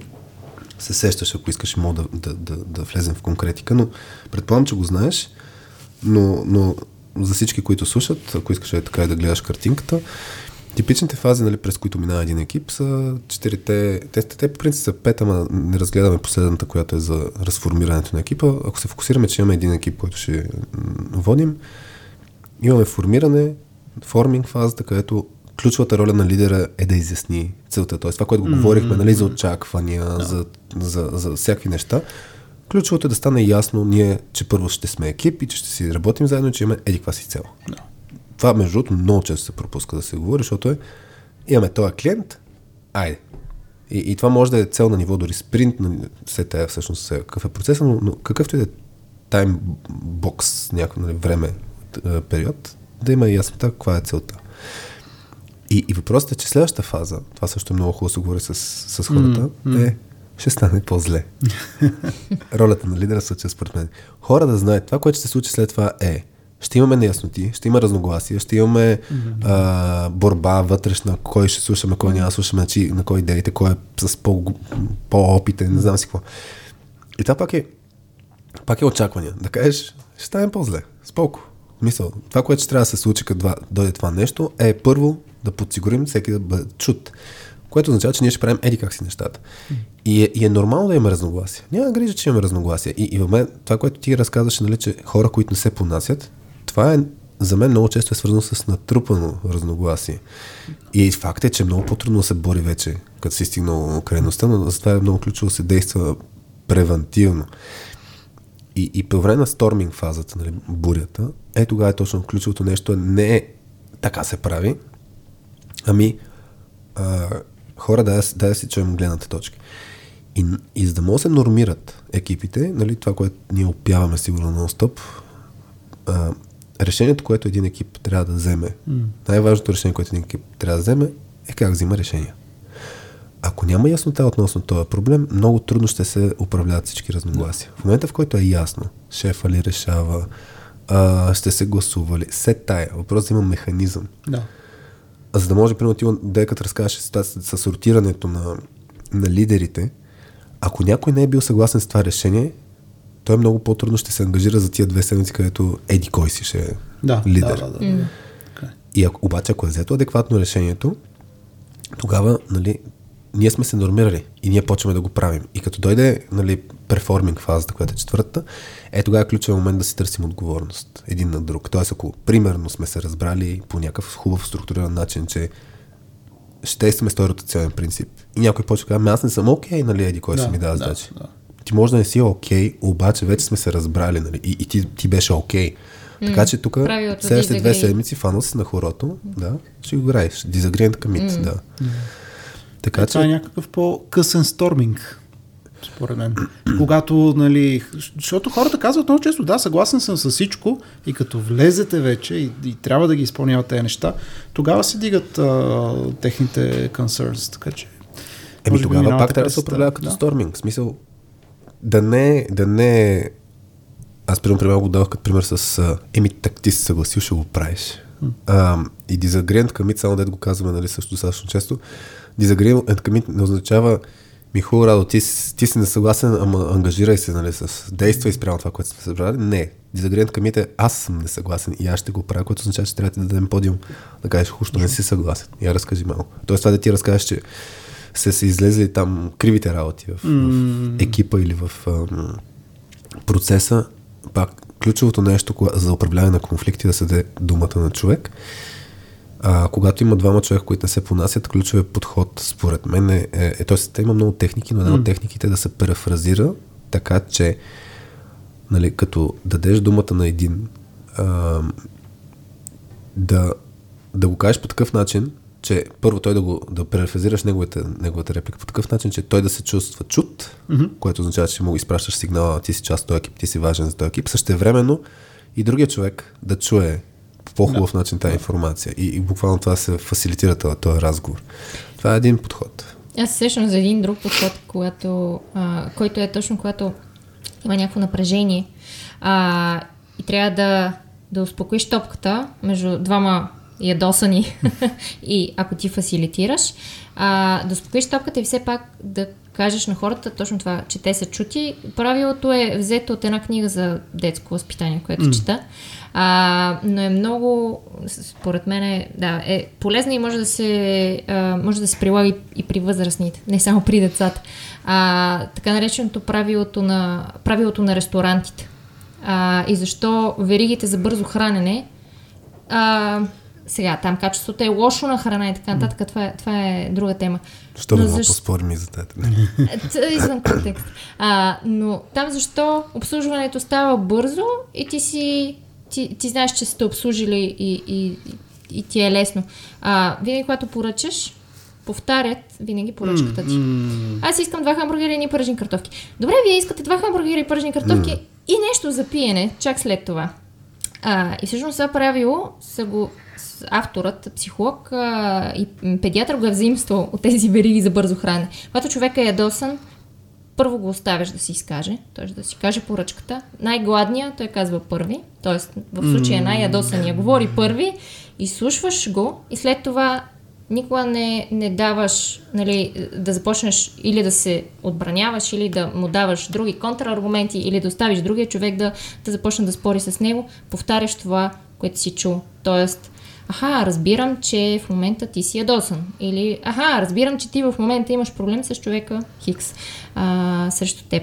Винаги повтаряш това, което си чул, това, което той е казал и чак след това Okay. от, отпушва напрежението, човека се чува, че е чут, което е много важно, за да може да, да се успокои и емоциите да по някакъв начин да се потушат. И То след това това е- вече да дадеш а, думата, ако ти си третия, който е медиатор в случая, да дадеш думата на другия човек. Крис Вос имаше много готини техники също за negotiation и една от тези е пак сходна или същата, mirroring, нали, точно да го повтаряш. Аз замислих, че много често при нас, не знам дали е в контекста, но, но съм изпадал в, а, а, в конфликтни ситуации, където хората си мислят, че аз съм несъгласен с тях, защото изпускам частта да, грубо казвам, да валидирам, че са, че са чути. Нали. Ти ако кажеш нещо, и аз почвам директно с Някакви аргументи от твоята гледна точка. да, а, които може да звучат негативни, нали, т.е. че все едно се опитвам да оборвам тезата, пък аз не я оборвам, просто все едно се тръгвам да, да надграждам да, и да мисля следващата стъпка, ма съм изпуснал да кажа, да бе, да, аз съм съгласен с твоето, за да спестя комуникация, като цяло много често проблема с това, че бързаме и си спестяваме комуникация, че създаваме повече, повече драма. Това припознава се в абсолютно също нещо, като комуникация. на Някой ти казва нещо и ти забравяш да му кажеш супер, ни, така ще Да. действаме и почваш да, малко да разсъждаваш тук това може би, тук това може би и хората се чувстват, нали, Да. аз съм объркан сега, ще го правим или това или съответно няма да го правиме. А, и, и другото, което е с да повториш това, което си чул, също е много, много силно и в обратната посока, когато учиш хората да, един вид, да, им, да им се дават задачи, да делегират задачи. Нали, като mm. кажеш на някой ти трябва да направиш това, той да ти каже обратно какво е разбрал, че трябва да, направи. м, Ти разбра ли сега какво се Също очаква е, от тебе? също да? е, да, също е много, много, И, много да, мощен и даже, даже не ти разбрали, ами, примерно да е Повтори. Да, ама по малко по-различен начин. Да е, примерно, а може да не съм го обяснил като хората, вас и моля, ми разкажеш ти какво разбра, за да видим дали нещо не съм омазал. Mm. Нали, тогава, тогава няма да го чуеш като повтори. Да, да. Да, да, също. Знам, че не го казвам често. Така съм по-разбра вас си. Да, какво разбра? Кажи. Да, А, т.е. тук мощното е да кажеш Абе, аз не съм много сигурен какво точно ти обясних. Можеш ли да ти, ти да ми кажеш обратно какво точно ти защото аз не съм много сигурен какво, какво, какво говоря. Нали, Да, да си свалиш на тебе някакси да, да не се чувства някакъв power dynamic на шеф и подчинен. Да. Ако мога да така да го кажа. Аз ще говоря, ти ще мълчиш, като в казармата. А, добре, ако искате, не знам, то стана на няколко пъти на въпрос за делегирането, т.е. от... А, искам да го разгледаме, може би, от как, когато един човек стане лидер, от програмист, разгърне потенциал си стане лидер, как след това обратно започва да делегира някои негови задължения към, към екипа си. Обратно. Тук според мен също се случват доста грешки. а, и, и неща. И тук балансът, който и ти, Радо, на няколко пъти го каза, че и ти самия го правиш понякога в такива по ам, трудни ситуации се усещаш как а, започваш да правиш неща, които ти си ги делегирал, но са ти на тебе сигурните, лесните, можеш Да, ги, ама отиваш там, за да малко да се спасиш от, от другите по-трудни задачи. И тук баланса между това лидера на един екип, хем да бъде като лидер, той трябва да бъде на начало на, на екипа, трябва да бъде на фронта, както се казва. Mm. А, но в същото време и, и, и да си оставя и, и поле за действие, ако, ако нещо се омаже, че трябва да влезе и в кода и, и, и, да, и да пише и в, в него. А, та, тук баланса между това хем да делегираш, хем същото време а, аз съм тук все пак и, и мога да ви помагам. Mm. За, за делегирането аз съм си извадил една много хубава графика, много я харесвам. Mm. Ще трябва да се опитам да я да, опиша разкажи. с думи. А, става на въпрос, има една хикс ос, където е контрол. Тоест, mm. какъв контрол имаш ти върху дадена. Трябва да делегираш задачка и имаш а, някакъв контрол върху тази задачка. Максималният контрол е ти да я направиш тази задача. Тоест няма делегация, ти я правиш изцяло, знаеш, че ще се справиш, всичко е точно. Минималният контрол е пълно делегиране, просто казваш, абе това трябва да се направи и ние на това му викаме fire and forget. Mm. Оправяй се, mm. знаем, че съответно ще се справиш. И а, хубавото е вече спектъра от примерно има котийка, която се казва You show them how to do it. Тоест, контрола пак е малко или много изцяло при теб, но вече взимаш някой с тебе и му показваш какво трябва да направи, най-вероятно с цел следващия път да се налага по-малко да му показваш. Тоест, той е, той е shadow. Така е, Точно shadow така. той ти прави на теб. Точно така. Следващото е they do it with, with your guidance.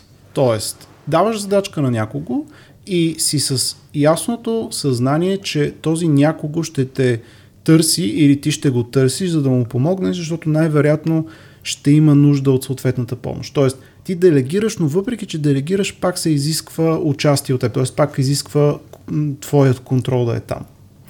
По средата, лично за мен са двете най-важни квадратчета. Едното е They do it with frequent check-ins и следващото е They do it with infrequent check-ins. Тоест, They do it with frequent check-ins. Малко или много ти пак трябва да го търсиш този човек, за да го гледаш докъде е, защото най-вероятно този човек все още няма да може да знае той да оцени докъде е стигнал, за да те издърпа. Mm. И а, за мен скока между frequent check-ins и infrequent check-ins е изключително важен за делегиране, когато ти се учиш да делегираш работа на други хора, най-често в някаква а, съответно лидерска позиция, защото когато човек отиде в infrequent check-ins, той почва теб да те дърпа, когато има нужда да те дръпне. Mm-hmm. И ти като си делегирал тази задачка, вече не ти е... Защото до, до този момент тази задачка ти е на, на главата и я мислиш. Mm-hmm. Аз съм му е дал, ма трябва да видя, справя ли се, следва ли стъпките, а, добре ли съм е дефинирал, залитнал ли е човека някъде в, в грешна посока. И в момента, в който скочи в infrequent check-ins, поне за мен, означава, че ти му е даваш тази задача и когато човека осъзнае, че иска да, да те пита нещо, тогава той ще, т.е. той почва да те дърпа mm и ти няма нужда да го мислиш и да го следиш и да го буташ. Mm, знаеш, че да, успокояваш си, махаш го това от главата, знаеш, че той, ако има нещо, той сам ще дойде и ще те потърси. Което, което е и ключовото на делегирането, защото нали, обикновено има повече работа, отколкото ти можеш да свършиш. И ако като а, човек на лидерска позиция се опиташ да свършиш твърде голяма част от работата, ти просто ставаш mm. а, гърлото на бутилката, mm-hmm. хубавата английска дума bottleneck за екипа, защото всичко, mm-hmm. ако всичко почне да минава през теб или ти си поел твърде много работа, пък екипа няма да се чувства, те чувстваш без работа, mm-hmm. а ти ще си претоварен. И затова делегирането е изключително важно и ако представиш на човек тази диаграма, за мен тя е много силна, най-малкото той може да прецени къде съответно се намира и за мен силното нещо, което работи е когато делегираш работа и хората почнат да те дърпат, когато имат нужда от тебе. Mm-hmm. Ако не те дръпнат, твърде вероятно е ти накрая да направиш все пак проверка и да видиш това ли е, което ти си представил. Mm-hmm. Но за мен от там почва успешното делегиране. Когато от ти ги гониш да видиш дали правят както трябва нещата, минеш в те те дърпат, mm, когато не има ясно нещо. Mm, да. Аз так му ще кажа, репликата, първата ми реплика ще да е какво ми липсва от тази картинка и пак ще да кажа да пропусна, така че наистина мен ми хареса как е визуализирано. наистина ми струва, че доста добре иллюстрира баланса между делегиране и контрол. Сетих се за някои неща, които ми струва, че е важно да акцентираме. Ам, първото е, че този процес за мен е изключително важно да се комуникира. Най-честата грешка, която сме виждали, дали при ментор, менториран, дали човек, който на лидершип позиция делегира, но обикновено това, което се случва, е, че всеки си има очаквания за как ще се случват нещата, ама не са изговорени. И има някой, който казва, мен никой не ме търси, т.е. лидера или ментора, няма че очаква да е пул, т.е. някой да го подпитва. Другият човек пък очаква да е пуш, ами той, той е много заед, аз не мога да ходя пред него, нали, той ще ме потърси. Та, та идеята е, че като не се изкомуникира, първо, че нали, сигурно може да се очаква, че има раз, разминаване и второ, всеки един от нас има даже а, различен стил, а, в който обича да влиза, независимо какъв опит имам, между другото. Нали, то не е свързано само с колко ни е непознато. Някои хора обичат много повече свободата и да си експериментират. Други обичат да, да, да си ме по-плавен процеса от наистина да, да, да, да даже някой път нали, тук микроменеджмента го няма в според мен в а, а, като котийка, mm-hmm. защото микроменеджмента пак е пълен контрол, грубо казано, но ти казваш на човека какво прави стъпка по стъпка. Той го прави, ама е наистина как да кажа, като кукла на конци. Да, е това ще you show them how to do it, може би. Да, да, ма you show them звучи, че ти го правиш, те те гледат, което okay, е, okay, те, това, okay, те ти правят okay. shadowing, а okay. другото е, ти им казваш, те го правят. Примерно, аз мога да кажа, кога много се кефя на, на, на микроменеджмент. Много често давам примера, когато отиваш на някакво непознато място и използваш GPS-а, ти си буквално в микроменеджмент mm. от GPS-а. Да. Но наскоро трябваше да mm. приготвям някаква, правих кекс и никога аз не съм добър в готвенето. Знам, че как да кажа, знам, че мога да се справя, ако знам точно какво трябва да правя. Но това да знаеш, нали, че а, тук трябва да разделиш жълтъка от бълтъка, че трябва да го размесиш първо в това, после това, после това. Ми, предпочитам, честно казано, първо да го преживея по този начин. И, и, и микроменеджмента много често се казва, че а, нали, не е добър стил на управление, на лидване, на делегиране. Ама трябва да вземем предвид контекста. В смисъл за мен е това е... В някои, ситуи... в някои ситуации е добър. Да, даже а... човек може да го иска. Да. М- кажи ми какво да направя. Аз съм на къси команди, защото това, което се случва, не знам как, mm-hmm. се, как, не знам да. как се прави, не знам каква е тази ситуация, не съм изпитвал до сега. И тогава ще искам да. някой да ме микроменажира, да ми казва стъпка по стъпка. И, и друго нещо, което ми липсва в тази картинка, пък ми струва готино да се акцентират по отношение на подкрепата, пояса, грижата mm. и така нататък. На мен ми се е случвало, примерно, ам, човека реално има пълен ownership на някаква задача, всичко знае, знае, че се очаква всичко да го прави, но примерно някаква среща с клиент, ще кажа, да е примерно с клиент, а, лидера да присъства там за подкрепа, ама няма, няма да има гайденс. Няма да има гайденс, няма да има нищо, но е там. Да. Ей, това е нещо, което нали, е много често също хубав подход, защото човека знае, че а, има гръб. Знае, знае, че има гръб. Да. Въпреки, че има очакването, че няма го използва този гръб. Примерно ние в подкаст, аз на теб май не ти го казахме, винаги казвам, ако нещо кажеш някакъв пример, ако нещо е супер зле, да знаеш, мога да го отрежем. Нали? Няма проблеми. Да, говори сега, да, спокойно да, си говори. И после обикновено казвам, никога да, до сега не се е случвало нали, да го направим, но, но пак имаш някакво такова спокойствие, че ако се наложи, може да се, може да се стигне до там. Така че затова е също някой път подход, който а, да си присъстваш в среща в някакъв контекст, нали, човека да знае, ако много, много, много се наложи, знам, че някой ще ме подкрепи. Буквално е пояс там някъде отстрани. Окей, okay, т.е. ти добави още две квадратчета. Да, които са, в... най-вероятно са тук да, по принцип, ама а, просто а, те са тук на, на уста, mm-hmm. но думичките, които ги гледам, нали, не, не, не ми ги покриват. Просто и, за ситуация. ги описа. Защото микро, като каза микроменеджмент и аз си получих а, рефлекса. Uh, ужас. Лошо. Що, лошо. що имаш? Добре, айде да го подхвана това нещо. Много хора а, ние в тех, нали, индустрията така иначе имаме наистина неприязан mm. към, към микроменеджмент като, като практика. и, и, и се зачерква. Нали? То скоро и Agile ще зачеркне. Нали? То, така че сме в процес и ти Да. даже казва, ние не сме това, това, това и това. Защото хората се представят някакви работи, нали? А, за теб, защо не е окей да има микроменеджмент? А, защото веднага си се представям в ситуацията, където някой мен ме микроменажира и нали, усещ, знам вътрешното чувство, че аз не искам да бъда микроменажиран, защото мога да се справя с съответната задача. И това много често се случва с нови клиенти.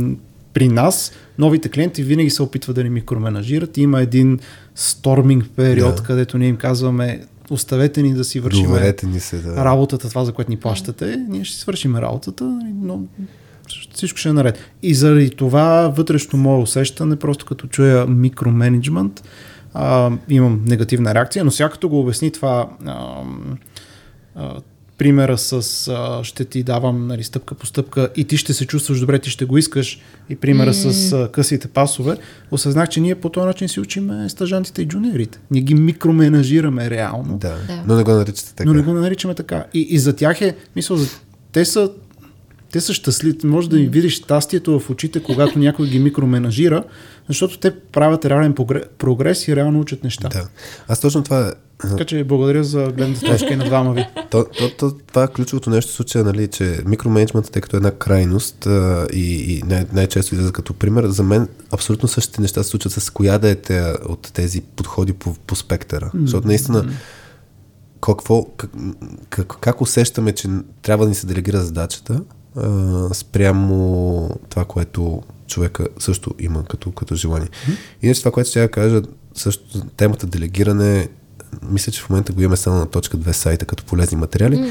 Има хората, които делегират и хората, на които им се делегира задачи, имаме различни бариери, защо искаме или не искаме да ни се делегира.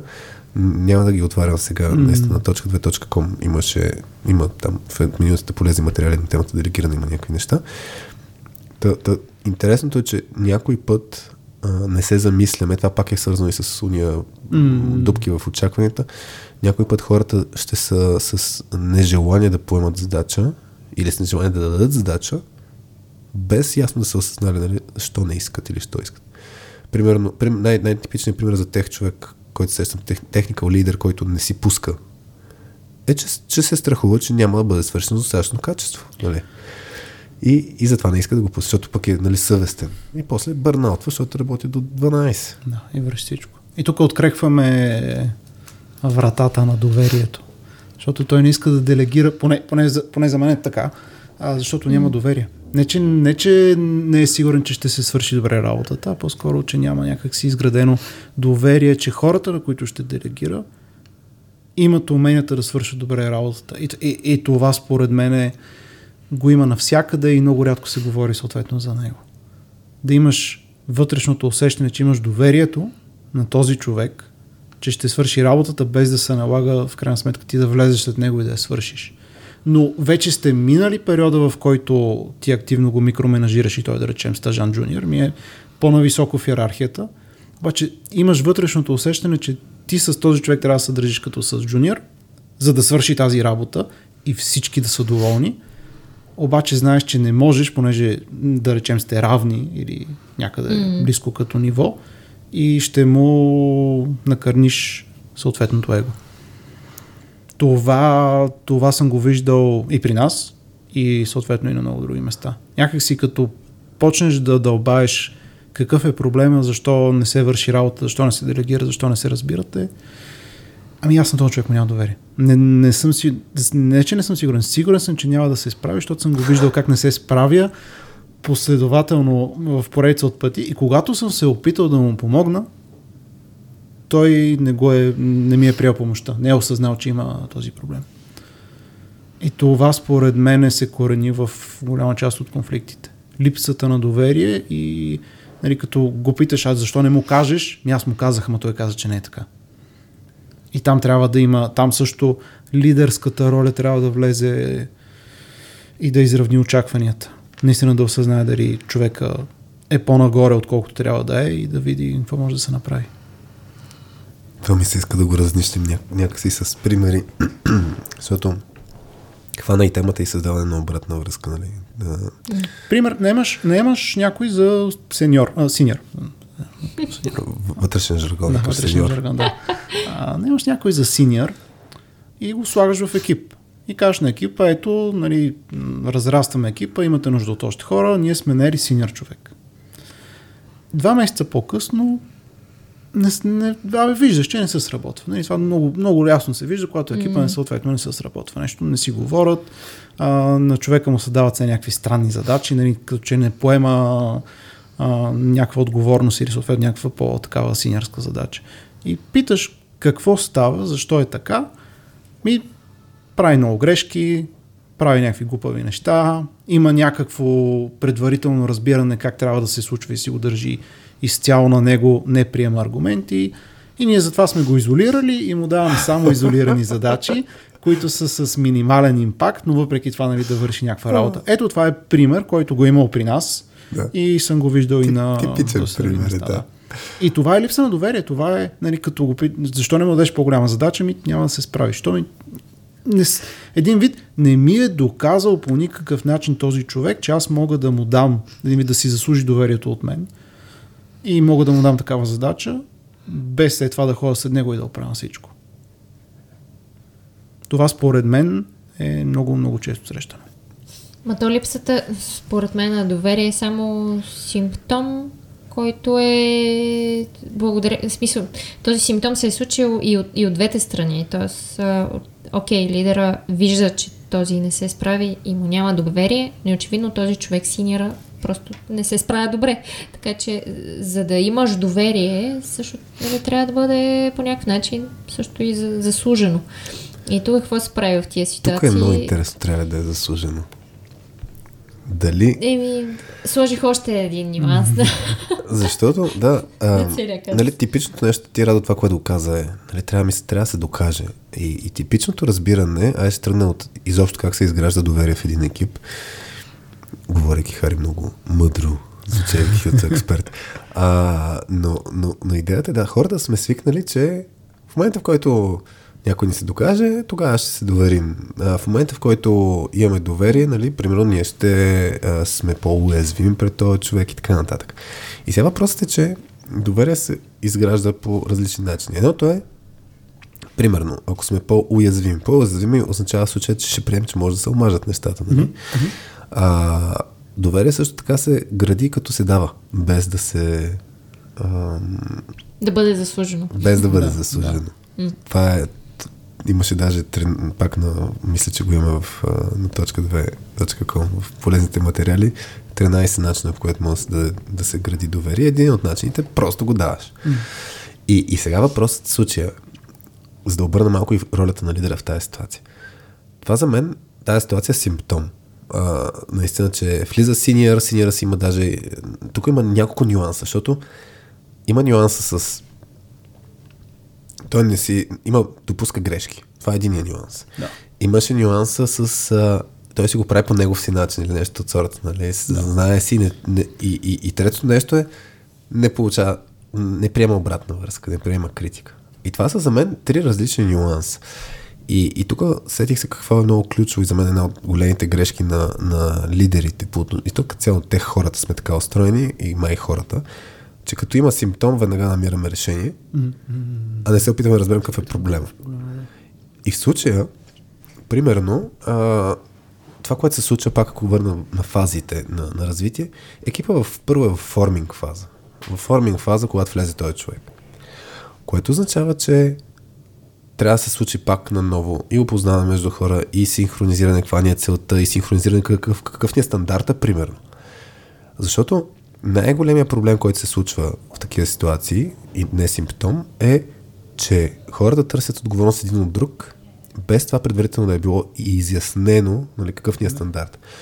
И, и ако този човек не, не е знаел какъв е стандарта, Той не е имал осъзнаването, че прави грешки. Може дори да има, да, че, не- че, че не прави грешки, да, наистина може и това да е. Или може да се търси вече да се, да се аргументира ми това, това е нормално, нали, защото съм нов, защото не познавам, бла, бла, бла. Мисъл, ключовото нещо е, че ако се влезе в е, режима да си търсим отговорност, когато нещо не е било ясно, автоматично влизаме в режима на да се отбраняваме и, Да. и, и, и така. Когато е било ясно, когато сме се разбрали, тогава като ни търсят отговорност, ще, ще се вдигне ръка човек, обикновено ще вдигне ръка и ще каже, да, тук, тук омазах нещата. А, така че аз това, нали, а, акцента ми е, че даже всички модели почват в основата си е думачката доверие, mm-hmm. психологическа сигурност и така нататък. И тук е изключително ключово да се изгради, да почва да се гради. И, и най-важното за, за ролята на лидера е да обърне внимание на чисто човешките взаимоотношения. Той човек как е интегриран. Ако добавя, ако е било ремонт, не знам това дали се е случило в ремонт сетъп, например. Или, В, в ремонт стъп, да. Ако хората не са се виждали толкова много, примерно като, ако не са били запознали на живо, ако не, не е имало физиономи да се виждат и така нататък, Ако по време на среща не си включват камерите. както ни се случва с разни екипи, с които работим. А, но, но, но факт е, тогава е много по-трудно да, да имаш адекватна комуникация, здравословен конфликт. И, и тук е, да, трябва да се изгражда средата. И сме виждали супер много експерти, нали, които влизат в екипи, почват, не, това не го правите като хората. И, Нали, някои тръгват с крайности. Това е естествено. Но това е сторминг. Но това е супер очаквано. И аз ако вляза в нов екип и като видя как се правят, ще кажа, хора ще го правите така, нали? By the book трябва да се прави как си. И примерно ти радо ще ми кажеш, ние не сме by the book. Не, не знам, тук за мен това е, това е ключовото, че обикновено okay, им това, да, което вас си да. Ма не дайте се съгласява, дай, дай малко с Не, не, съгласявайки се, казвайки, окей, да, в момента и аз го премислям. А, добре, окей, А, okay, само, тоест- тоест, само валидираш, че, че си ме чул. Да. Добре. Може би по-интересното в един случай, който се беше получил и при нас е, че те неща уж бяха т.е. беше минат фазата на тук го правим така, ти не си съгласен с тези неща и, Мгм. и ще ти вземе твоето мнение предвид. И уж всички си стиснаха ръцете. Имаше късен, късен сторминг. А, всъщност аз никога не съм бил съгласен и просто го казах, за да, за да приключим този разговор. Ха. Да, значи, И, си, ако- и всичко го показваше, че е така, но всички един вид си казахме, ами то не е така, дай, дай да си бачкаме, да, не- да, не, да, не, да не дълбаем повече. И away беше, че в крайна сметка трябва да се дълбае повече и трябва да се види, ако не може да се напаснете и да, да се сработите, дето казваш disagree and commit, става много просто, става трудно. Просто хората си нямат доверие и не искат да работят заедно. Да, това, това също си е възможно, mm. възможен изход, но наистина за мен симптома, ако човек има симптома, репликата аз казах ли ви или аз никога не съм бил съгласен, защото сетих наскоро, mm. пак е така с един екип, който а, все едно три месеца уж правеха някакъв процес и някой каза, ми това не го правим. А, а пък уж се разбрахме на, на еди коя среща и някой каза, не, ние не се разбрахме. И почнаха спореха точно разбрали ли са, не са ли се разбрали. И според едни е било дискусия, според други е било решение. И което също е типичен проблем, че хората размиват какво от казаното сме се разбрали като екип и бъркат мълчанието със съгласие. Много често е това се случва, че щом никой не е казал против, значи сме се разбрали. И ако това не е правилото, по което взимате решение, значи е опасно. И тук, примерно, ли, а, това, което много помага от а, лидерската позиция в подобни ситуации, ако успее да ги, ако успее да изкомуникира около какво се обединява екипа. И особено ако има много технологични спорове и лидера се умее да ги обедини около нещо, което е над технологиите, тогава нещата потръгват, защото хората вече не им е толкова важно да е моето решение, моята архитектура, а по-скоро целта е гониме тези резултати и ще знаем, че сме взели добри решения, ако ги постигнем или се съответно доближиме до тези резултати. И това съм го виждал да действа доста. Когато минеш едно ниво нагоре като лидер и кажеш, абе ние се бориме, сега два, спориме тук някакви неща, окей, ама ние се бориме за нещо по-важно, нещо по-голямо от нас. Mm.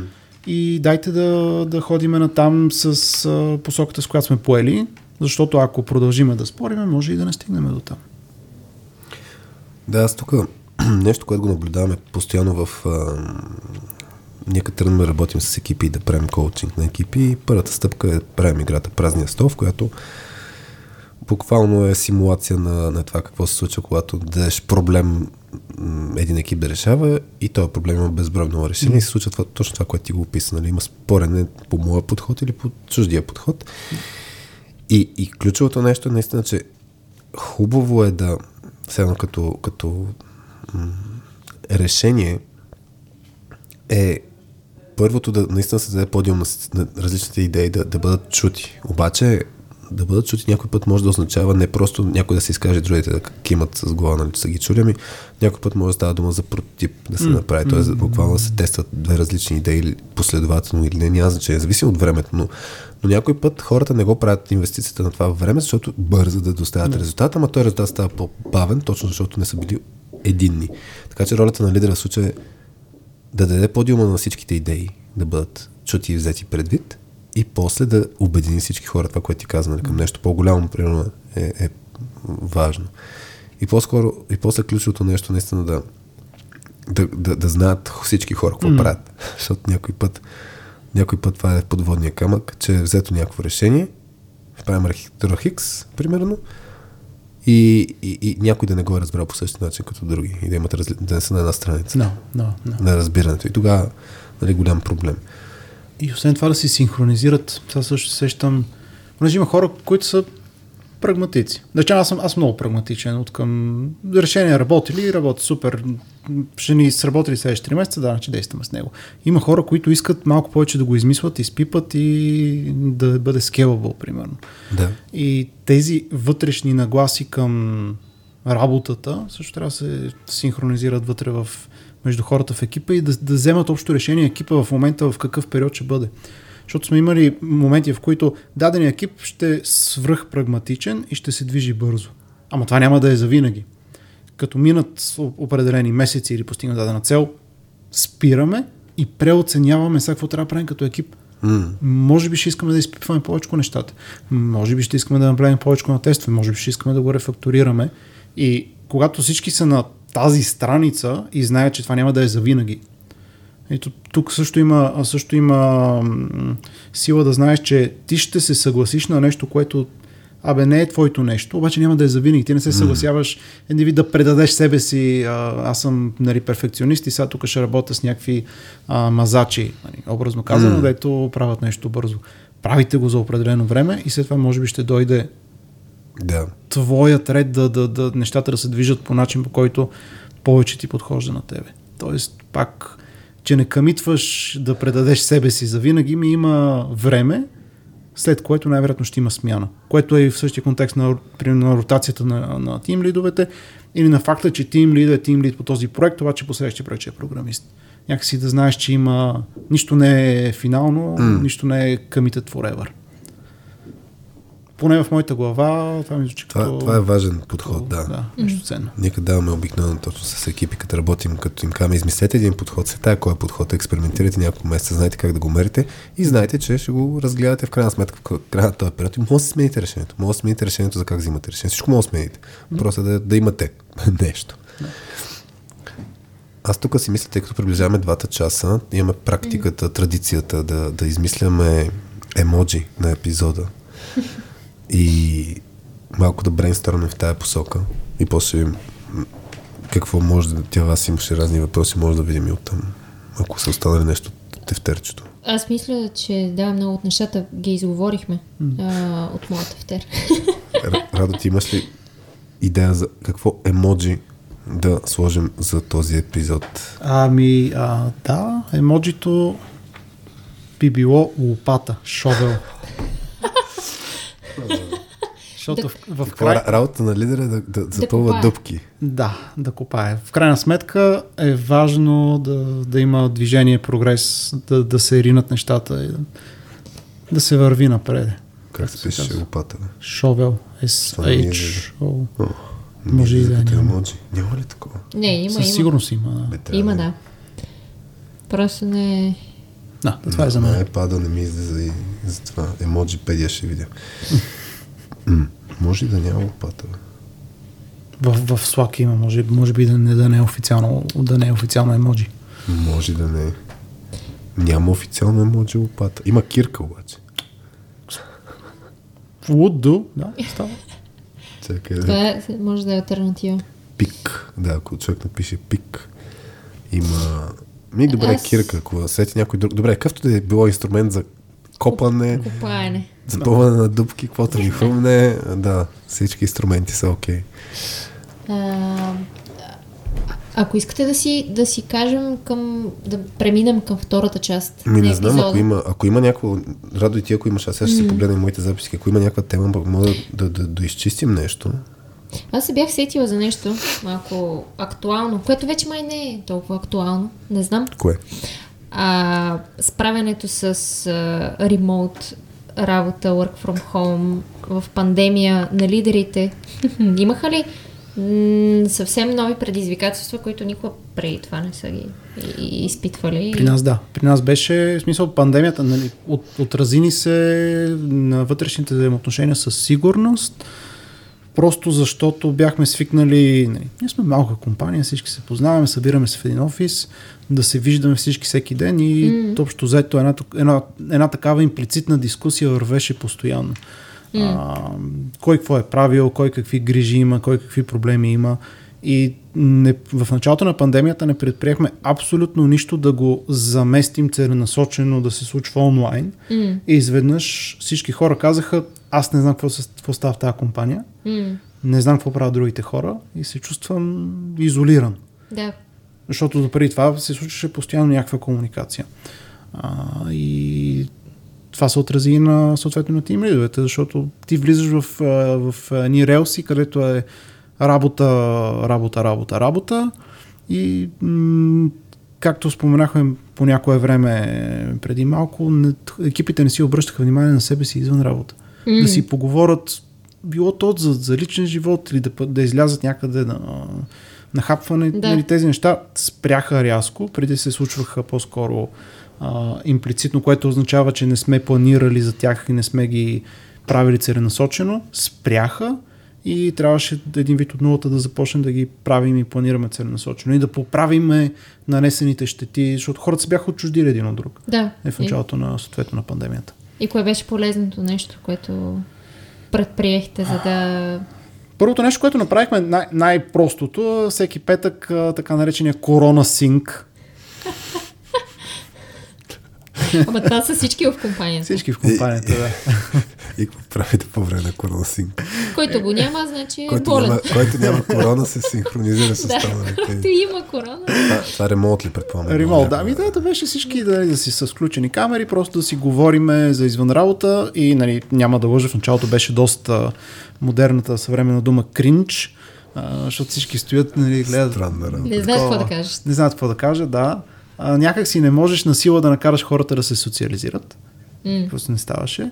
И почнахме вече лека по лека да правиме, айде този екип да излезе да се види, айде този екип да излезе да се види, айде сега да се съберем няколко човека. Нали, ходенето в офиса ставаше като цено, че някой има рожден ден. Аха. Буквално кой ще идва утре в офиса, пет човека, ехе, супер, значи ще ходим някъде на обяд. Е. Почнахме целенасочено да събираме хората заедно да си говорят, без да фасилитираме самото говорене. Защото в началото с корона синковете се опитвахме да фасилитираме самото говорене и то е ти какво прави вчера? Как беше на еди къде си? Какво си готви за закуски? То нали, не върви, не върви естествено. Да. Но помогна вече, като почнаха да се виждат на живо хората, помогна и почнахме вече ние да комуникираме какво се случва в компанията, целенасочено на всяко Q, т.е. 4 пъти в годината, в календара, с подготовка, с презентация, с запис, с възможност хората да питат каквито въпроси искат да питат. И реално пандемията ни накара да си вкараме вътрешна структура в компанията, защото тогава имаше неформална имплицитна структура, която ние си спазвахме, защото ходихме на място в офиса. И това като изчезна, изведнъж ние се оказахме голи и трябваше да вкараме вече формална експлицитна структура, което и до момента продължава да помага и да го правим.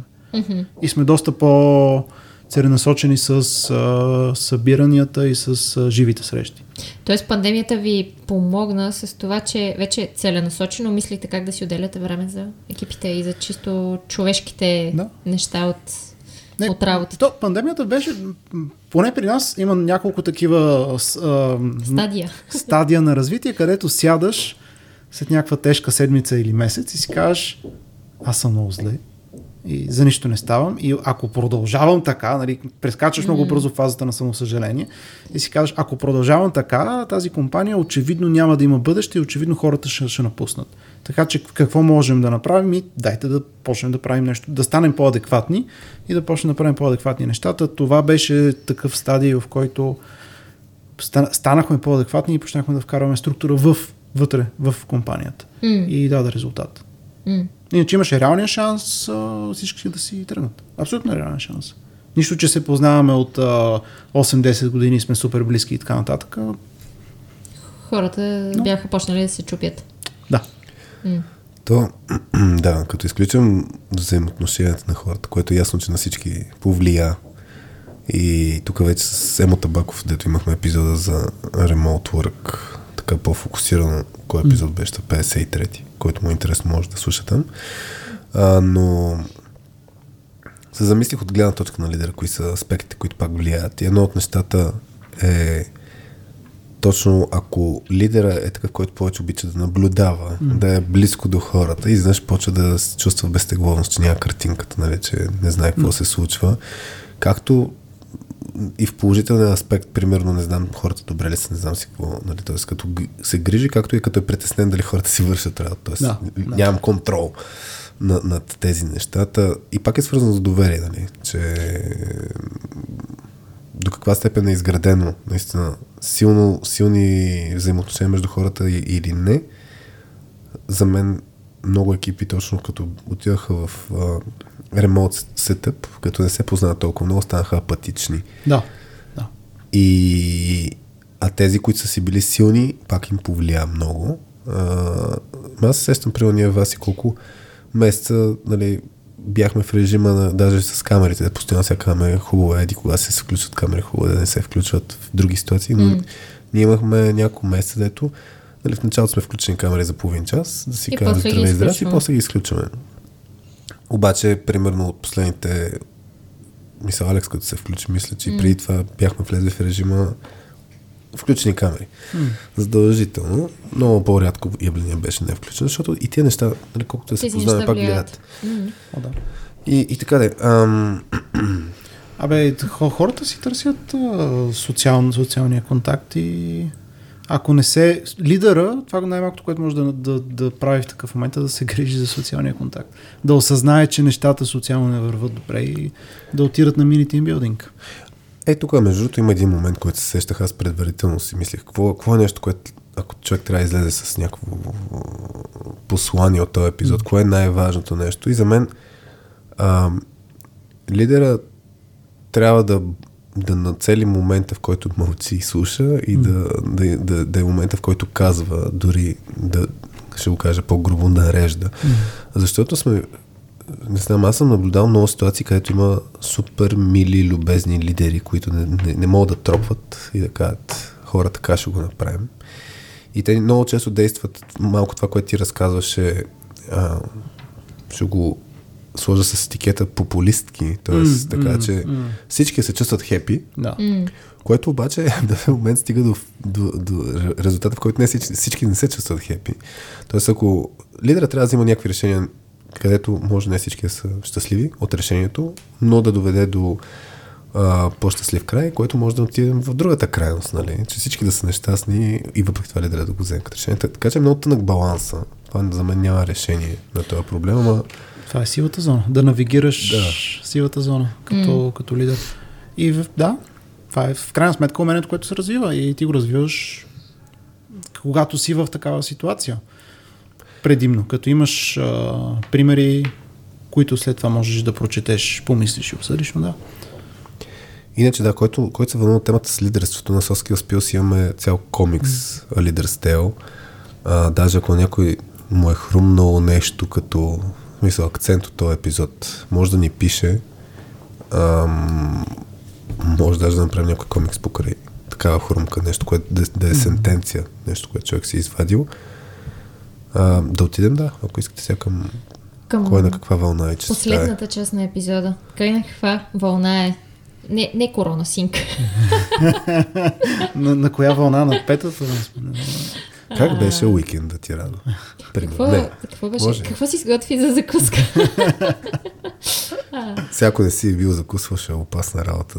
Три Закусих, да, сутрин закусих. Добре. Но да, кой, кой на каква вълна е, каква частта е извън темата.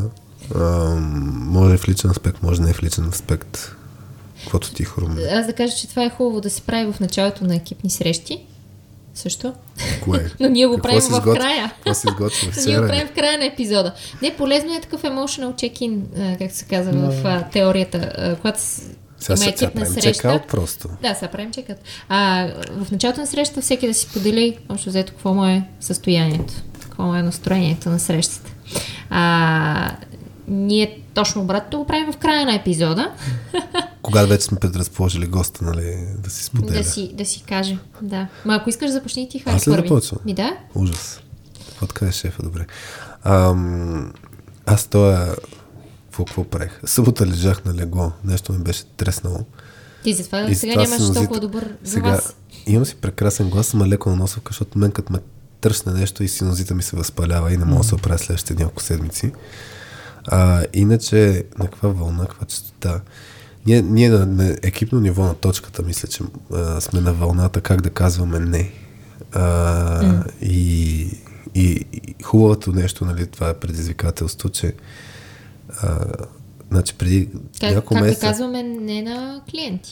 Да, защото нас не Общо се иска да това, казваме. което и Радо каза, че в началото са били, абе, щом те не искат да, Да. те да са наш клиент, няма как и ние да не ги искаме. Ще ги искаме. Ама не, не, аз не, не в тази, този аспект. Ние даже като ги искаме, а, преди няколко месеца един, един познат, а, с който скоро ще почваме обучение с неговия екип, беше казал, нали, а, може ли нещо, примерно това беше януари, може ли нещо в февруари да направим, аз казвам, абсурд, нали, най-рано май можем да почнем да работим заедно. И, и тогава той се избазика, нали, че за Адел в Лас Вегас ще намери по-скоро билети. А сега сме в режима Адел ряпа да яде, защото почнахме от януари 2023 да, да, да сме Правим свободни за нови клиенти, което Браво. от една страна точно това е браво, от друга страна е, имаш моменти, нали, Не че сме идват, гъвкави. Да, И- идват, идват ти хора, които искаш да им помогнеш, нали, и, и обаче не можеш е така директно кажеш, айде, от утре. Та сега всъщност от точката мислим как хем да сме гъвкави, хем същото време да казваме и истинската картинка. Ами, нали, Как, хора как, няма как сте до година, нали? До година ще бъде. Да. така че този баланс в да, точно тази комуникация с, с клиенти в момента. Също времено да се опитваме да развием soft skills skills там. Даже на мен една от идеите ми е това, което даже го правихме днес като, като епизод. Темата за, за какво, как един лидер да, да човек, който влиза в техническа роля да стане лидер, М. какво трябва да знае, какво трябва да прави, в какви моменти и така нататък. И това нещо да си го имаме като развито Сигурно ще се води prescription на английски, предписание, нали, защото soft skills си използваме такъв жаргон. Да, рецепта. Така че да, ми да, то така на базик си тръгна цялата идея с платформата, нали, че хората търсят хапчета и рецепти, така че да направим рецепта за тех лидове, така че ще се получи много яко, ако го имаме, за да може в такива ситуации, като дойде някой с казва си, бе, може ли моите лидове да се развият, да кажем хора, или до година с нас, или ей тук има една, една рецепта. Така че в тази посока сме малко. Мисля, че на екипно ниво не знам. Личен план, да, не се сещам нещо. А, как да не се сещам? Взех си Шкода. Имаш нова на- кола. Нова кола от кумовете и ми я взех. След като, след като аз като клиент бях изпаднал в ситуацията, където исках си купувам нова на лизинг, ми казаха, ще трябва да чакаш 9 месеца. Аз казах, не мога да чакам 9 месеца. И си взех от кумовете а, тяхната стара Шкода. Много яко. М. Ами, супер, да. А, то, не знам дали е сега момента да си купуваш нова кола. Цената на горивата, но Ще трябва да дигаме цените на точката. м, да. А, кажи, Рада, ако искаш ти. Каква? Честота си. Първо се радвам, че при вас така добре върват нещата и си търсите, дете се вика Product Market Fit или по-скоро скейла. Защото това е хубаво. Хубаво да има работа. Лошо е като няма работа. А при нас, поне, поне за мен е работно, значи има едно нещо, което му викат working in the business, което е когато бачкаш вътре, пишеш код, ръководиш екипи и така нататък. И working on the business, mm. когато работиш да структурираш бизнеса, да има някакви mm. процеси, така че ако изляза сега имаме блъсне автобус, mm. нали, нещата да нали, ще скърбат хората, ще им мине, но компанията ще продължи да съответно да съществува. Така че на мен в момента основният фокус ми е working on the business, всякакви от финанси до HR, до, до, development. да, до business development. Нали, опитваме се да вземеме позиция за разрастване. Дали ще успеем, nobody knows, нали, важно да ще се опитваме. И това ми е, това ми е фокуса. Mm. Като едно махал съм по, по най-различни дупки. Да. Съответно за запълване. И личен, личен план, може би не, не, не съм си взел Шкода, но готвим сватба, да, това е. Това е, Е, това е много хубаво. Успех, е хубаво успех. А не, честито се казваш. не? Честито. Да, да, успех. Така че това, това, взима, това взима основния фокус там. Яко. Да. Върват нещата. Там е и яка организация. Е, там, там decision making, значи ако не сте си Съдите. разбрали сега за процес на взимане на решения, сега е момента. А, Кой ще взима или как ще да, тук ще Петя, Петя винаги го дава този анекдот като пример. А, не знам дали знаеш с Айнштайн, който се разказва като анекдот, ама, ам, ма всъщност е истината. Дед го питали, той имал 30 няколко годишен брак и го питали нали, как, как успя нали, да, да стигне, как успях да стигнете от тук. И така много просто. Нали, още самото начало се бяхме разбрали с жена ми а, по отношение на това как взимаме решение. Нали, когато става дума за малки а, дребни решения, които трябва да взимаме, тя ги взима. Ако става дума нали, за големи решения, които имат много, много голям импакт, нали, аз ще ги взимам.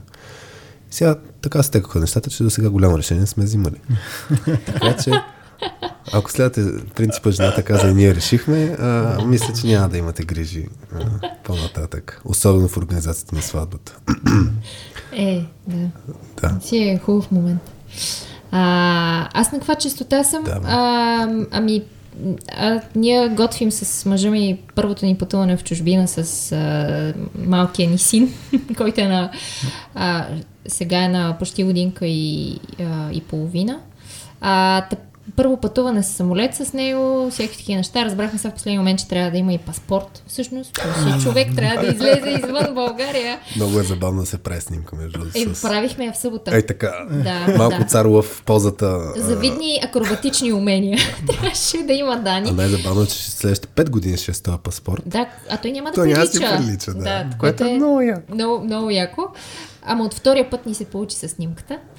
Та, та това... Как му е кръста на Дани? Той ли го държа? Как беше? Той, той го държа, да. да Ама той в каква държа. поза? А, в Отстра- страни, отстрани ли? прав, нали, а, Бобчо беше, беше прав, Дани беше отстрани, държеше го, в същото време, нали, да не, си, да не влезе и главата му в кадър, да. трябваше е така настрани. Абе, акробатични, акробатични умения трябва да имаш. А, та сега, да, готвим, готвим това, така че Хари ще имам отпуска, да знаеш. А, не знам. Ние... Юни месец. ще си, ще си, аз съм си я сложила в календара. Аз, аз, аз, както казах и на Алекс, и на теб ти го казвам, няма грижи, интернет има и в където и да ходите. В Гърция. Е, прекрасно. Дали Има, имаш има. си макчето Work from anywhere. Work from anywhere, да, ние сме гъвкави. 24-7. Не, не, това, това само Хари се, се шегува. така ли си мислиш? Добре. Ще се разберем после. така, общо взето това е, това е моята, моята чистота. Супер. да. Добре, ами ако искате хора да, да затваряме кипенцата, почти 2, 2 часа и 20 минути. Значи, ето, първата тройка, Имахме почивка. първата тройка, да, да, имахме почивка, ама виж колко кратки стават епизодите, бъде с теб. Иначе 3 часа не му мърдаха на радо. Радвам се. Да, ако сте стигнали до тук, много ще се радвам на всякаква обратна връзка и Васи, ако искаш да, да, да апелираш пък за казусите, за новата иници... инициатива, ти разкажеш по-добре от мен. Или казвам по-добре линка. значи на, на, на страницата .2.com на кола на черта radio.2 има една Google формичка, на която може да ни изпратите а, казус в работата, в който живеете, с който търсите помощ а, и търсите някакви, някакъв съвет за него. Може да ни пишете там анонимно, абсолютно анонимно и ние с Хари ще се опитаме да ви дадем полезни решения, да ви осветим, може би, разни слепи петна, които имате по отношение на причините на проблема. Още взето да се опитаме да сме ви полезни в някои от епизодите на новата ни рубрика Обади се на радиоточката. Да, вече, за всички, обаждайте ни. За всички хора, които не са стигнали тук, нали, няма да чуят това, което си кажат, вече, вече имаме кратки епизоди, които ще са 20-30 минутки, примерно. Там ще сме фокусирани, само mm. двамата с Хари и ще разглеждаме а, конкретен ваш казус, който имате. Супер. Ами мерси, Радо, че се включи. И аз ви благодаря за Много ни беше приятно. Сега ще, сега ще направим After Action Review, да видим колко ни е било приятно. Добре, сега тук аз трябва да затворя вече, нали? Ти отвори днес за първ път от много време. От много време. Добре, сега ще си наглася басови глас. Ама сега трябва да с, с... Сега как да го кажа? С вас и Гошева, с мама вас и Гошева. Без, без, без. С вас и Радо. сега ще видим. Добре. Бяхте с Радио.2 с Васи Васи, Радо Радо и Хари Хари и си говорихме за това как техническите хора да стават лидери. Чао от нас! Чао! Чао, чао!